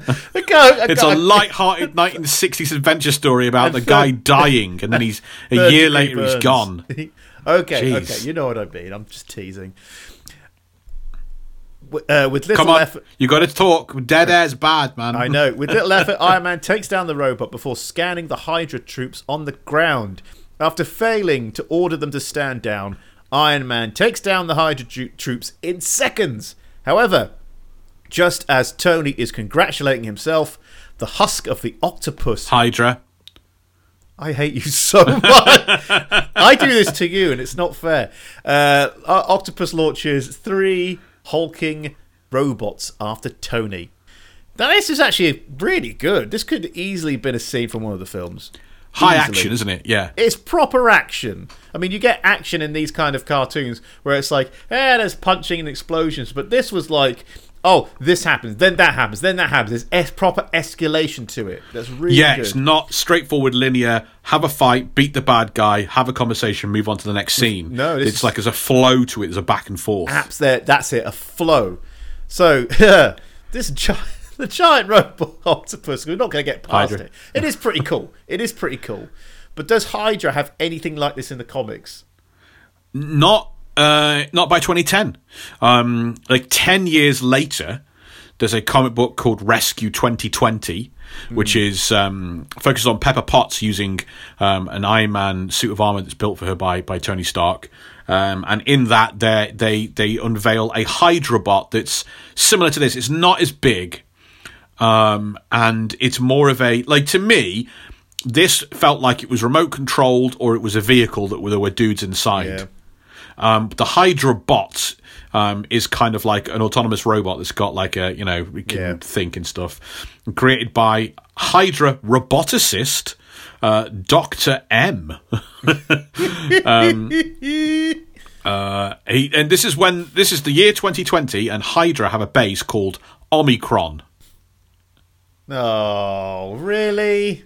I don't know if it predates the om the the the, the, the Oh, virus O- becoming. Uh, was that 20, came came later because of the Delta. 2021 or something? I don't know. Yeah. Um, but yeah, the Hydra Yeah, with their wow. their claws and everything, with their many heads and many things. Um, yeah, so it was. It it, it, it turned up. I, I think. I guess it was a nod. I mean, I'm assuming it's a nod. It might have been kind of an unconscious, linear, you know, thinking, parallel thinking. Sorry, not linear thinking, parallel thinking. Who knows? But it. I, I assumed it was a nod because I I've always thought it was a very cool thing in, in this in this comic in this Yeah. cartoon series. A very cool way of opening up. Very oh, bold. Oh, it's it's an incredibly bold way of opening. Anyway, I'll continue. On the Shield helicarrier, Nick Fury is alerted to Iron Man taking on Hydra at the UN building. Back on the ground, Tony realizes he cannot beat these three robots as easily as the Hydra Squadron. Jarvis scans the robots and informs Tony that they're using the same technology that Tony uses, to the point where they deflect Tony's attack using his same shielding. Hydra stealing Tony's technology. Now that's really scary. In the Marvel comics, have Hydra ever stolen Iron Man's tech though? Not that I, not that I can think of, and not that I can. I, I don't. I don't think so. No. And yet, there's a, there's a big, big Iron Man story, uh, a- an event in the late '80s called Armor Wars, where Yes. a lot of his armor, his technology, gets out there and gets stolen. Um, I remember talking about this with you. Yeah, uh, T- Tony is working with uh, uh, a, a, there's a villain he he fought before who he kind of helps to rehabilitate. A chap called Force or Forces, and he he examines this guy's armor and realizes a lot of the technology is identical to the Iron Man armor. And then he discovers that um, one of Iron Man's long term foes, called Spymaster, had hmm. broken in at some point in the past, stolen some of Iron Man's armor secrets, and then sold them to Justin Hammer, one of Tony Stark's business rivals. And Justin Hammer, not wanting it to be traced back to him, didn't do anything, didn't build like armor for Justin Hammer or a or like an armored goon squad. He's like, I'm not doing that. He just quietly sells it on the black market and lets it slip out into the world. So there's now dozens and dozens of copies of the armor out there. That's personal, isn't it? That's really personal. Oh, Justin Hammer's yeah, he's he's really vindictive, um, and Tony can't you know live with the thought of his tech being out of his control and the, the the worry it could be misused or even just used by anyone outside of himself. So he sets off on uh, a one man war to destroy any copies of his armor out there in the world. And so there's this big list of people that have that have got copies and used copies and you know stolen the tech and bought and stole it and stuff. Um, but but Hydra are are not on that list, and I, I can't think of any examples of of them of them having it. So Armor Wars is going to be a uh, film now, isn't it? Is that right? It's a film now, not a TV show. Yeah, I think they've changed it from from TV show to film. I mean, anyway, I'm interested in seeing that. I'm really keen to see it. It was covered in the second, partially covered in the second season of the '90s Iron Man cartoon series. Um, So I don't, I don't know. And There's a possibility we could have a look at that, or maybe we save Armor Wars for the big movie. I think that might be the right, the right move to make. We'll discuss it later. In the meantime, We'll discuss this at home, Rob. we're leaving now, Rob. God, you've ruined it again. Um, I'm not his wife. If anything, Yeah, I'm keep saying it; they're not going to believe it. Yeah, never going to believe it. Watching from halfway across the city, Pepper tells Rhodes how she feels helpless watching Tony face up alone. As the battle rages on, Tony scans the robot to see a Stark Industries component inside before forcefully removing it. However, the Hydra soldiers start coming too. One of the troops almost fires a rocket at Tony, but is shot down by another Hydra soldier. It's so funny. What? One of the Hydra soldiers almost fired a rocket at Tony. oh, this guy's got a rocket. There's all sorts of effing and jeffing Oh, happening. this- Oh. Can you believe this guy? He almost fired a rocket at him.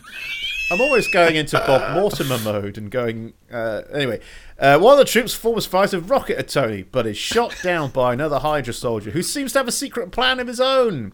With the Stark component now removed, Tony is able to take out one of the robots.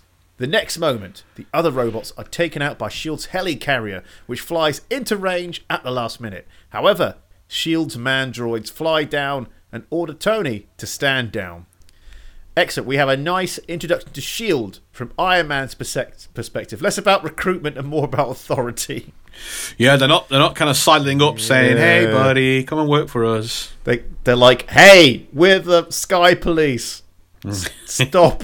Stop going into the sky all the time. Yeah, stop fighting the octopus. That's apparently a Hydra. Hydra, With this is our jurisdiction. So it's, I, I like that. I, lo- I like that that the different take of it. Also, uh, there was some there was some good lines from Pepper Potts here. Like, I'm not worried about the armor. I'm worried about him. which is, uh, as you've told me, the, the defining dynamic of Iron Man stories. I, I really think so. Yeah, Yeah. like it, it, it's it's like um, Superman's a little bit similar. Like all these people are saying, "Oh, Superman's rubbish because he's invulnerable." he's very vulnerable. like what are you talking about? It's the man. It's the it's the heart. It's everything. Yeah. Um, and and and like th- there's a reason why the perfect version of Iron Man is like the reason why the alcoholism and the ego and the arrogance and the womanizing and why all of that crystallizes as the character is because the perfect kind of version of this character is this fragile like human full of flaws surrounded by this incredible perfect Yes. machine that is indestructible and can do loads of cool things right that's the that's the key That is the key. Uh, the other line is uh, I understand why he has to do this. I just don't understand why he has to do it alone. And that's Hmm. the line that sets up the concept of the Avengers, isn't it? It's, That's- that's- it's it's the ball game. It's like Pepper Potts being used to really nail like like emotional points, but also they're telling you what this story is about, isn't it? You know, Exactly. really. Here, here, here's me defining a character, and here's me defining. Like I remember a writer called Brad Meltzer wrote um, Justice League once, and there was a great line, and this, this was this was probably around 2010 or something. I don't know. There's a great line, just a very quick one, setting up the the three lead characters of Justice League: Superman, Batman, Wonder Woman. And they each get a brief little introduction, and you hear their internal monologue. And it, some people have said over the years, why would Superman need the Justice League or be part of the Justice League Yeah. when he's the most powerful, right? And the line that Brad Meltzer wrote after this character's been around for decades, 60 odd years, 70 odd years, whatever, is My father tried to save the world on his own.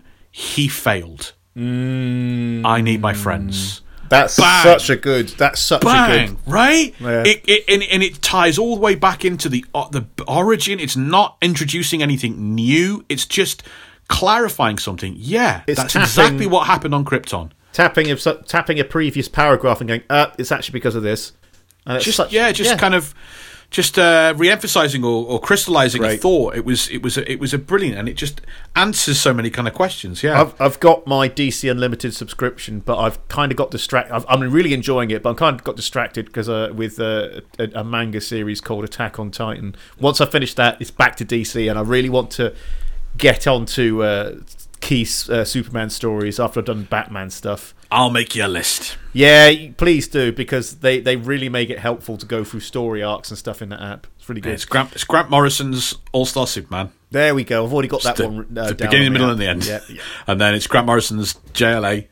Yay! Okay, I'm up for that. anyway, Good old demanding that Iron Man comes with Shield, Tony declines and scans the Mandroids, discovering that they too have Stark Industries components within.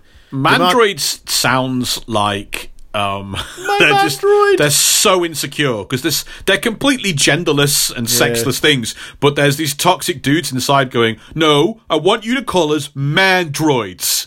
I want everyone to know that inside this sexless robot armor there is a man Yeah, I want to know what the difference between an android and a mandroid is. Does, do, an android's a robot android's a robot, but these are robots. mandroids there are men in them they're not robots suit armor. Oh, okay, yeah, yeah, I- I remember now. Anyway, demand to know what where they got the armor. The situation gets very tense. Iron Man sees one of the Hydra robots rise behind the Mandroids and raises his weapons. But the Shield's agent misread the situation and think Iron Man is about to attack them. The Mandroids open fire on Tony. Just as the Hydra robot advances, Tony lets loose an intense beam that takes down the robot as well as the squads of Mandroids. Flying on board the helicarrier, Stark faces up against Fury, demanding to know why his components are used by S.H.I.E.L.D. An entire squad of S.H.I.E.L.D. agents holds Tony at gunpoint, but Fury demands them to stand down as he and Tony discuss how Hydra got the same Stark components that S.H.I.E.L.D.'s mandroids have. Nick Fury paints a grim picture of the world. Terrorist groups with dangerous tech like Hydra, supervillains emerging each year, monsters like the Hulk running around. Fury tells Tony he can't save the world on his own. He's only one man.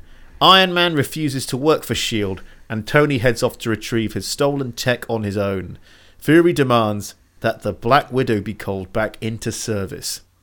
Back on the ground, the Hydra soldiers are taken captive by S.H.I.E.L.D.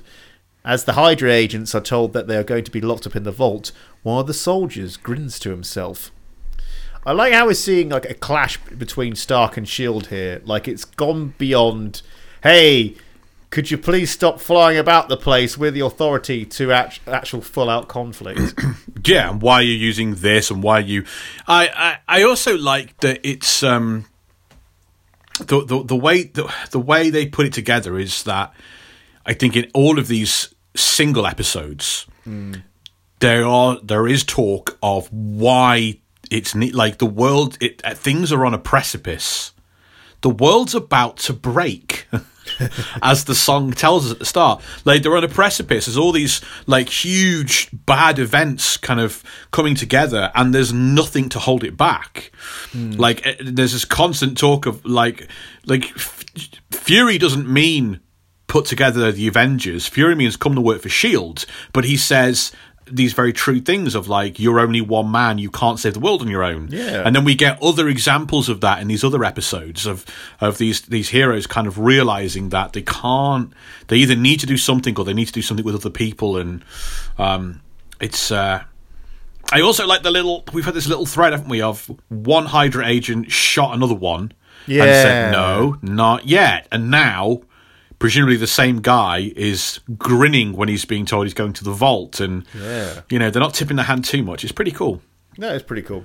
So, in the original stories, have S.H.I.E.L.D. Ever stolen Stark's technology and built themselves some Iron Man armor? Is that anything to do with Armor Wars? well they have man the mandroids are a thing in the comic books they are um, a, sh- a squad i think there's only like four or five of them because the technology is not you can't it's not easy to replicate so there's four or five like elite shield agents that have um, yeah, essentially Stark tech, and they are the Mandroids, um, like a high level squad.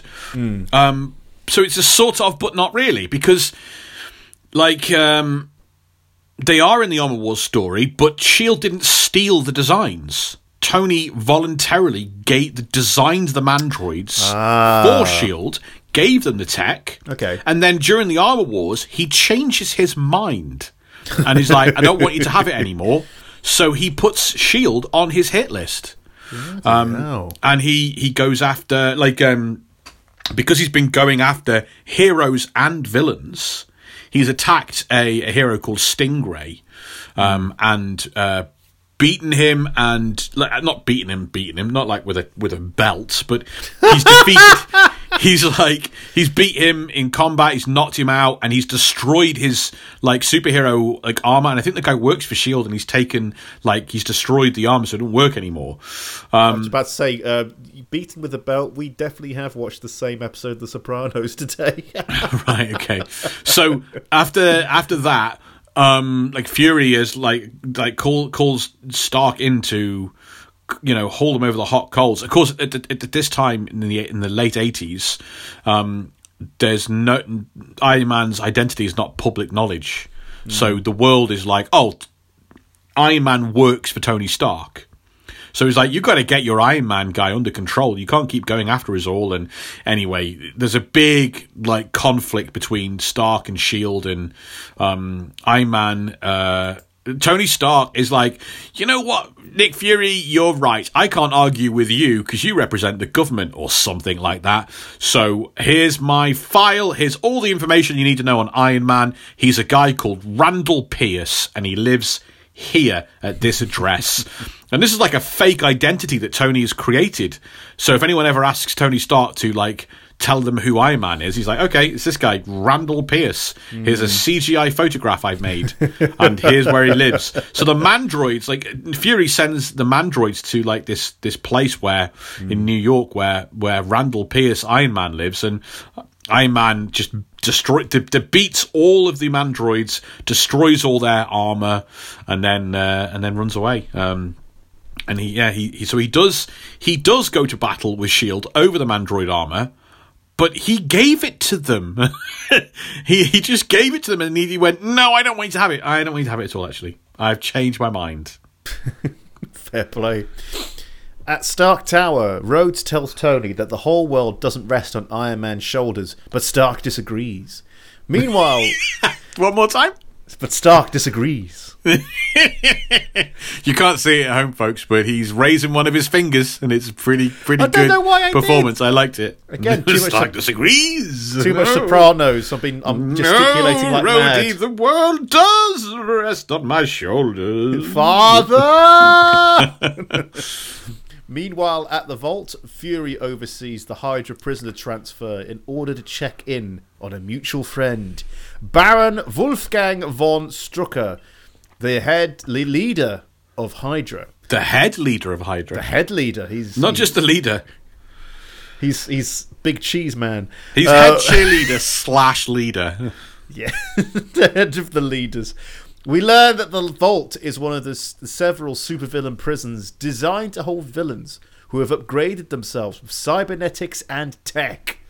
So the Vault obviously makes a lot of sense. You need a supervillain prison. Obviously, it, I, I'm gonna. It's in the comic books, isn't it? The Vault. It has to be. Uh, ooh, like how? What, just- what percentage sure are you? I'm seventy percent sure. That's not very sure at all, is it? Really? Oh, it's sure enough. Yes, it, it, it is. First appears um, ar- the kind of around the time we were talking about with Iron Man, like 80, 86, I think, 85, 86. Um, its full name is the United States Maximum Security Installation for the Incarceration of Superhuman Criminals, nicknamed The Vault. Um, and it's the. Like, so we have, like, Arkham Asylum in Yes. uh, DC, but that's not specifically built for supervillains. no, it's an actual asylum, isn't it? Yeah. And if you're not crazy, you don't go there. Um, so, like, I don't know who you would you wouldn't put. Who would you not put in it? Um, Deathstroke, the Terminator, Slade Wilson. He was not going there, is he? No, he's just a mercenary, isn't he? Yeah. Um, so the the Vault is like the first. It takes until 80, 1985, 86 in Marvel for the to have the first like specifically built supervillain prison. Um, and it's it's as soon as it's introduced, it is is like immediately used across all the Marvel comics. Uh, Like the other writers go, "Oh, that's great! We've got a place to put them now." Um, and um, like eventually, DC would get its own version, like the Heights, uh, Iron Heights in Flash, and there's another one I can't remember what it's called. This I think it's called the is it the to- not the to- the tomb or the the slab the slab I think it's called in DC The And slab. Iron Heights which is the Flash one which is from Geoff Johns good Flash run. Um, so yeah, um, so pre before they built the vault, like um, supervillains were kind of usually there were special wards in other prisons. Like there's um Marvel's got a fictionalized version of Rikers Island that they spell with an I. Instead of a Y, um, to differentiate it. So, like, the, the but then at some stage they just like the concern was having superpowered char- uh, v- villain or criminals in with um, non-powered inmates, the danger to them, and things like that, breakouts. Um, so they went, "We'll put them all in one big place together." Uh, that's a brilliant idea. Um, the prison guards are called guardsmen, and they have high-tech armor, um, which is adapted from Iron Man designs. Until the Armor Wars storyline, where Iron Man goes, "Nope," and destroys all of the guardsman armor, leading to a massive jailbreak from the vault because the guards are all done. And Tony Stark is just like, off you go. I'm not my problem. I'm here to reclaim my armor. Honestly, the Armor Wars storyline is really like Tony loses his mind in it. It's he fights everybody.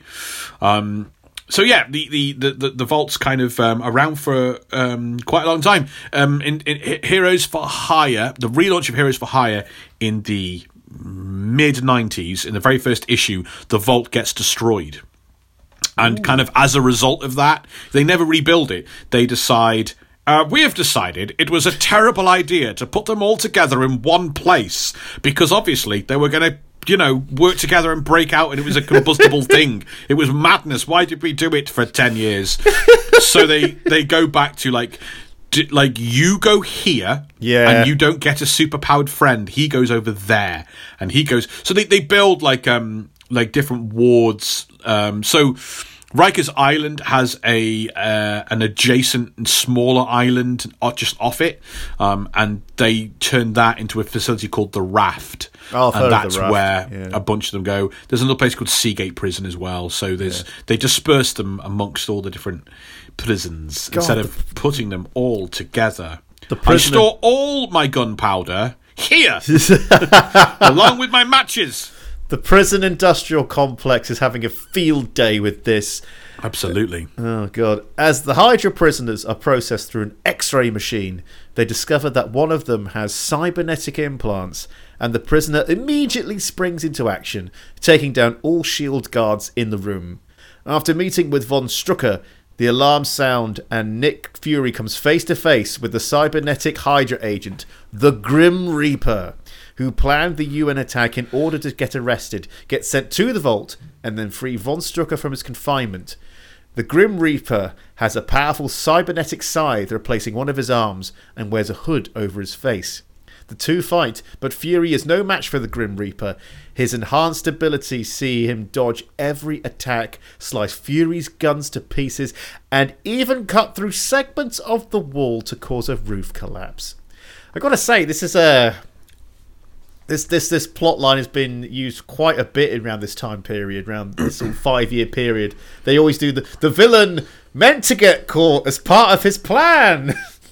we saw it in Skyfall. We saw it in uh, Skyfall and Dark Knight are the ones I remember, but they're they're quite a bit after this. Uh, Dark Knight was two thousand and eight. Skyfall was two thousand No. Batman Begins is two thousand eight. No, Batman Begins two thousand five. Bat, uh, Dark Knight's two thousand eight. Oh, okay. Okay, yeah, it- I- I know it's only two films, but it felt like around that sort of time period, it, people were noticing. Wait a minute, you? I think it's quite a. I think it's quite a stock. I think it's quite a stock or a trope kind of idea in action adventure things. I really do. It is a It doesn't trope strike. thing. I don't. I don't think there's any connection between them. Oh no, no, no, It's no, no, just, no, you know. no connection. But it's, it's just, as a trope, it's like, but what if they didn't put you in the cell or whatever, or the facility you plan to go to? It's always like so much of your plan is beyond your control. But anyway, anyway, we won't go into uh, codes and conventions of films. What Will's boring stories again. In this story, the Hydra agent, we follow a Hydra agent as he goes to a, a minimum security, and then nothing happens for the rest of He the story. fulfills and the Will rest is of like, his "Mm, yes, term." good. This is realistic. Mm, joyful realism. I like the bit where he ate mashed potatoes in his cell. What can you tell us though What- about the Grim Reaper? Is he is he a classic Marvel villain? He is. How cool's the fight, though? I Oh, the really like the way they depict, like the Grim Reaper's depicted really cool here. You immediately go, oh, if you don't, you know, who's this guy? He's awesome. He's kicking ass and he's doing cool things. I remember feeling not not you know not wincing, being oh because the, the moment anyone pulls out like big blades, weird, side Yeah, blades, like, yeah. Like, ooh that's uncomfortable. Something that can go through wall as well. And Yeah. guns. Yeah, this is Eric Williams, the Grim Reaper, introduced in in uh, 1968. Um, he is meaningful because of his connection to another character we haven't really discussed much, but it, we've just had a, a casting announcement. We're getting a Wonder Man project. I think it's a TV show. I heard about this. So Wonder Man was a superpowered villain. Um, he um, had quite a meaningful uh, little story arc in the Avengers, where he is part of the um, Masters of Evil.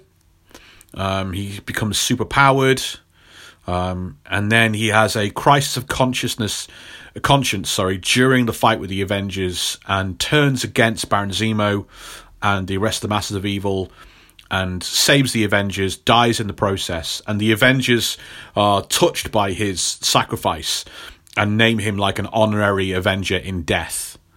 That's um, um because uh, if I hear Wonder Man, I think oh that's a typical hero. Hmm. What? I, bit I more just to think that. Bit more to that. I, I'm not, I don't. I don't. I'm sorry. I don't mean that in a what. sorry. I just mean that in a. uh, uh, what do you mean? when you said oh Wonder Man's a villain, like really? He sounds like a hero. Hmm. Sounds like a good guy. Yeah, yeah. That I don't quite. I, it, it, to be fair, there was also a Power Man that was a villain. I think they were just going for those names. That's fair. Um, so when this character, his brother, arrives on the scene shortly after, hmm. it's meaningful and impactful because of that. Like, it's a great way of essentially what they do is they take the brother and the brother is like doesn't know the final moments of of Wonder Man's life, hmm. the the heroic bit, the bit where he chose to sacrifice himself, and the brother sees only that that the Avengers essentially killed or were responsible for his brother's death. So the brother Eric has all this justifiable kind of misplaced rage and anger, and it's a great motivation for a villain. Um, so uh, Eric and Simon Williams grew up together, of course. Um, Eric is the older brother, um, while while Simon Williams went on to kind of um, run the family company, um, Williams Innovations, um, and they Williams Innovations basically started to go like bankrupt be- because you know they couldn't compete with Stark Industries, and that started in, in Simon, the um the, the the desire to kind of like we got to he starts to embezzle money and uh, his brother Eric who is the Grim Reaper but not yet he's got ties to the mob so Simon goes to his brother and gets like uses his criminal contacts to eventually start down this this life where he hooks up with Baron Zemo and he he gets powers and becomes Wonder Man and then hmm. kind of dies. And when he when he dies, Eric, the older brother, is just full of you know partial guilt for putting him in contact with the criminals that kind of led him down his path, and also anger at the Avengers. And he contacts one of our favourites, the Tinkerer, the the Marvel pedo. Uh, he's definitely boy. not. There's no evidence of that, and No he's not. An, he's also not an alien, but he pretended to be one. Oh, yeah, I Um, remember that. That was hilarious. he, he contacts the Tinkerer and he's like, I want to kill people. How can you help me? And the Tinkerer builds this scythe weapon, which is kind of like implanted onto his arm. Um, it's later enhanced and upgraded by Ultron, um, and it has the ability, like it's so. Uh, I forget the process, but basically, if he cuts you with it, it puts you into a coma. Um, it kills brain activity, is what it does. Um, it has a yeah, it interferes with brain activity. Um, he so he has this scythe. He he, he dons the the hood and becomes the Grim Reaper. Um, and he very quickly, once he goes after the Avengers, he he he beats Hawkeye, he beats Goliath, and he beats the Wasp in short order, putting all three of them in into comas, um, cutting through the Avengers very quickly. Um, so that this this techno scythe is just um, a really a deadly thing. He can um, it, it- the it's not replacing his his right hand; it goes over. I think so. He's. Oh, okay, still yeah. got he uses it as a weapon, but I think he's still got the right hand. Um, he can make the blade spin at rapid speed. Um, it's so it's a it can be a high blade propeller blade. It's a buzzsaw. He can fire it as a missile. He can spin it and use it as a shield. Um, it could also fire electromagnetic blasts from it, and um, and uh, yeah, and then it can also disrupt um, brain activity. Um, so he, he, he was only defeated in his first outing. He he basically comes very close to single handedly defeating the Avengers, and is only beaten by the surprise appearance of the Black Panther, who at the time was not a Avenger, Okay. and so it was a foe that he had not been able to prepare for. Uh, and that's how he kind of gets his ass kicked. Then he comes back and he's brought his own kind of gang together. He he puts together another group that are hate individual Avengers. So he brings together like Iron Man's uh, enemy, the Living Laser, and Black Panther's enemy, the Man Ape, who we see later on, and uh, the Swordsman who hates Hawkeye. And he, he creates this group called the the the um, the Lethal Legion. Um, that's quite a. I think just for a while. It's all still, you know, you know, revenge for my brother, revenge for my brother, and then eventually through a series of events that include the Grim Reaper and the Avengers, Simon, his brother, is brought back to life, um, and is embraced and becomes a fully fledged Avenger, Wonder Man, um, and goes on to have this superhero career and becomes a long-standing member of the Avengers. And the Grim Reaper then, at that point, seems to lose his grip with reality. Like he doesn't believe, he doesn't trust. This is really his brother, and all this kind of all this kind of stuff. And he's died and come back several times, kind of over the years, to live up to the Grim Reaper name. He he also kind of starts to get some like black magic kind of related abilities through his reanimation and um, some voodoo stuff and Yeah, he gets some mystical abilities as well. Ooh, very nice. Freeing von Strucker from his cell, Grim Reaper gives his boss a powerful red gauntlet that he uses to drain the youth out of a nearby shield guard before escaping in a hover car. But hmm. just as the a- That's a great sentence, isn't it? Before escaping in a hover car. that does sound like a sentence you hear in Garth Marenghi or something. You know, I'd have to. I, you know what? I'm going to have to challenge that. I don't think it's a hover car. It's a flying car. Like it's Oh, not just. It's not hovering, is it? God. It's flying. It soars upwards. yeah, but flying car sounds like something that John Travolta wants. Like everybody should be in flying cars. Oh, that's what? That's cool. oh, oh, he, he had a thing about like he's obsessed with airplanes. And He's not wrong. Everyone should have a flying car. That's what they promised us in the fifties. They did promise us that, but they also promised us a lot of weird stuff. Anyway, look, do, do, do, shall I, what, am I calling it a flying car? Octopus and hover car. No. Hydra and flying car. Yes. I you so much right now. Anyway, but just as the Hydra agents fly away, Fury jumps on the flying car to stop them. He punches Strucker in the face, but Boom! Strucker's but boom, Boom! Right in the face. wallop. I love how Strucker is like surprised. It's like ah, my face. my face. To, be fair, though, I mean, I've been punched in the face. It's very surprising. Um, we see part. Oh, sorry, but Strucker grabs Fury's face and starts draining the life from him. The process ages Fury, and we see part of his grey hair turn white. Fury overcomes Strucker and hurls him out of the flying car, where he's recaptured by Shield. On board the hover car, Fury and Grim Reaper continue fighting until Fury is thrown overboard and falls to his seeming death. As the Grim Reaper gloats, he notices that Fury planted a bomb on his side at the last minute. The bomb explodes, throwing the Hydra cyborg into the snowy mountains below.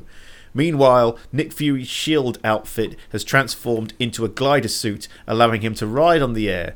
That's the gli- that's the glider. That's, That's- the that's- glider. Sorry, it's a hover suit. Uh, Fury glides down the mountain, lands on top of the injured Grim Reaper, and captures him.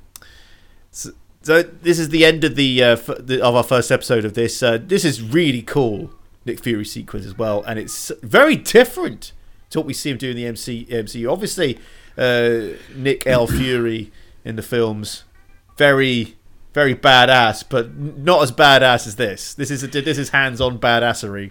This is before we've seen a badass. I don't think we see a badass Nick Fury until Winter Soldier. He doesn't get to do much in those early movies at all. Well, that car scene, the way where he has to fight his way out of the car, that was That, yeah, but that's that was- Winter Soldier, so that's uh, years yeah, down the yeah, line. Exactly, yeah, This is. I don't know if you remember our our Hasselhoff Nick Fury episode. yeah, I remember it.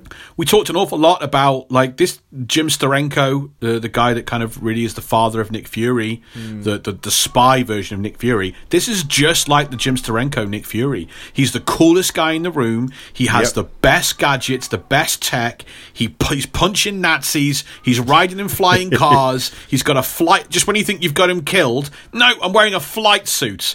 Like you didn't Yeah. know I had this tech, and I've got it, and now you're done for. He's Mister Deus Ex Machina. Not really. Oh Um, come on, let me have that. No, you keep using it wrong. I won't let you have it. when um Struck, I think I also thought it was a neat bit when Strucker drains the life from Nick Fury, and his hair, it's his black hair, and it turns white at the temples. This, to my mind, is creating like a combination of the comic book Nick Fury character, Yeah. who is a white man with black hair and grey temples, white temples, hmm. and the MCU Nick Fury, who's Sam Mother Loving Jackson. Yeah, So they've obviously they don't want a white Nick Fury because that would be jarring if you watch those movies. So they hmm. have a black character, yeah, but they then do this little touch to make Yeah. at least his hair look like the comic book Nick. Fury. I, I thought that was quite a neat little touch, little moment. very very nice little touch. So.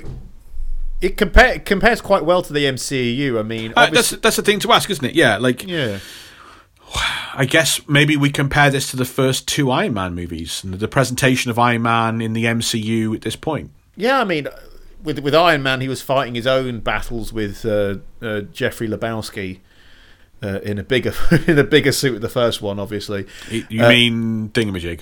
You mean uh, not? I was going to say Bolivar Trask. No, it wasn't. Um, Obadiah Stane. Yeah, but, But I call him Big is- Lebowski. I call him Jeffrey Lebowski because it's. Uh, Yeah, it's just Yeah. trying to penetrate that for people who don't know what you're talking about. yeah, sorry, sorry, I'm, I'm an idiot. I know, but it's, it seemed like he was fighting his own foes, and this he's fighting a major organization. And so there's that bigger feel of the world. It feels like they're ramp they're ramping up the speed of the story progression quite a lot, and then putting extra things in immediately, saying this is happening here, rather than drip feed it like we've had in the films. The pace is yeah pace- faster, isn't it? pa- the pacing here is a lot faster. We're, it's almost like in media res. We're in the middle of it. Hmm. He, we're not seeing him become Iron Man. It's like the first Bat. It's like the first Batman film. We don't see him become Batman, but there's that still where there's that sort of unease with the police where they don't truly know if he's on their side or not. There's there's quite an interesting way that these th- these st- stories were kind of presented. So if you load up um, Earth's Mightiest Heroes on Disney Plus, the, the, the episodes we're looking at now are not the first episodes Oh. because the broadcast release was all screwed up. That's a shame. and that's what for some reason Disney Plus is presents. So um, Disney had success with uh, the Clone Wars, I think it was, where releasing what was called mini web episodes. yeah, Which were actually just segments from a few of the early episodes. They released in mini things, got a good buzz, and then they brought went to broadcast. All the episodes we're looking at were released in chunks as like mini episodes, but they Ah, were meant to be held together like this, like a proper episode. They would introduce all the characters, and then we get the story. Unfortunately, the mini episodes were released like that on the web for people to watch online, but then Disney did not want to release those as the foot. they wanted to start with all the Avengers together to be the Avengers. There's a little interference there in the production. So we actually st- the broadcast uh, history it starts with um, ev- you don't get any of this to begin with. You get a two-parter where some major stuff happens, and then they do four episodes showing you how all the characters come together. It's so weird. This is the best way to do it. The correct way to do it is to watch like the Iron Man episode, the Thor episode, and then go and it's it, it's slightly complicated. Um, uh, but we have got so much more coming up on the other side of this break. We've got Thor, we've got Hulk, we've got Captain America, and we've got Ant Man. Beefy, meaty, packed with trivia. Stick with us.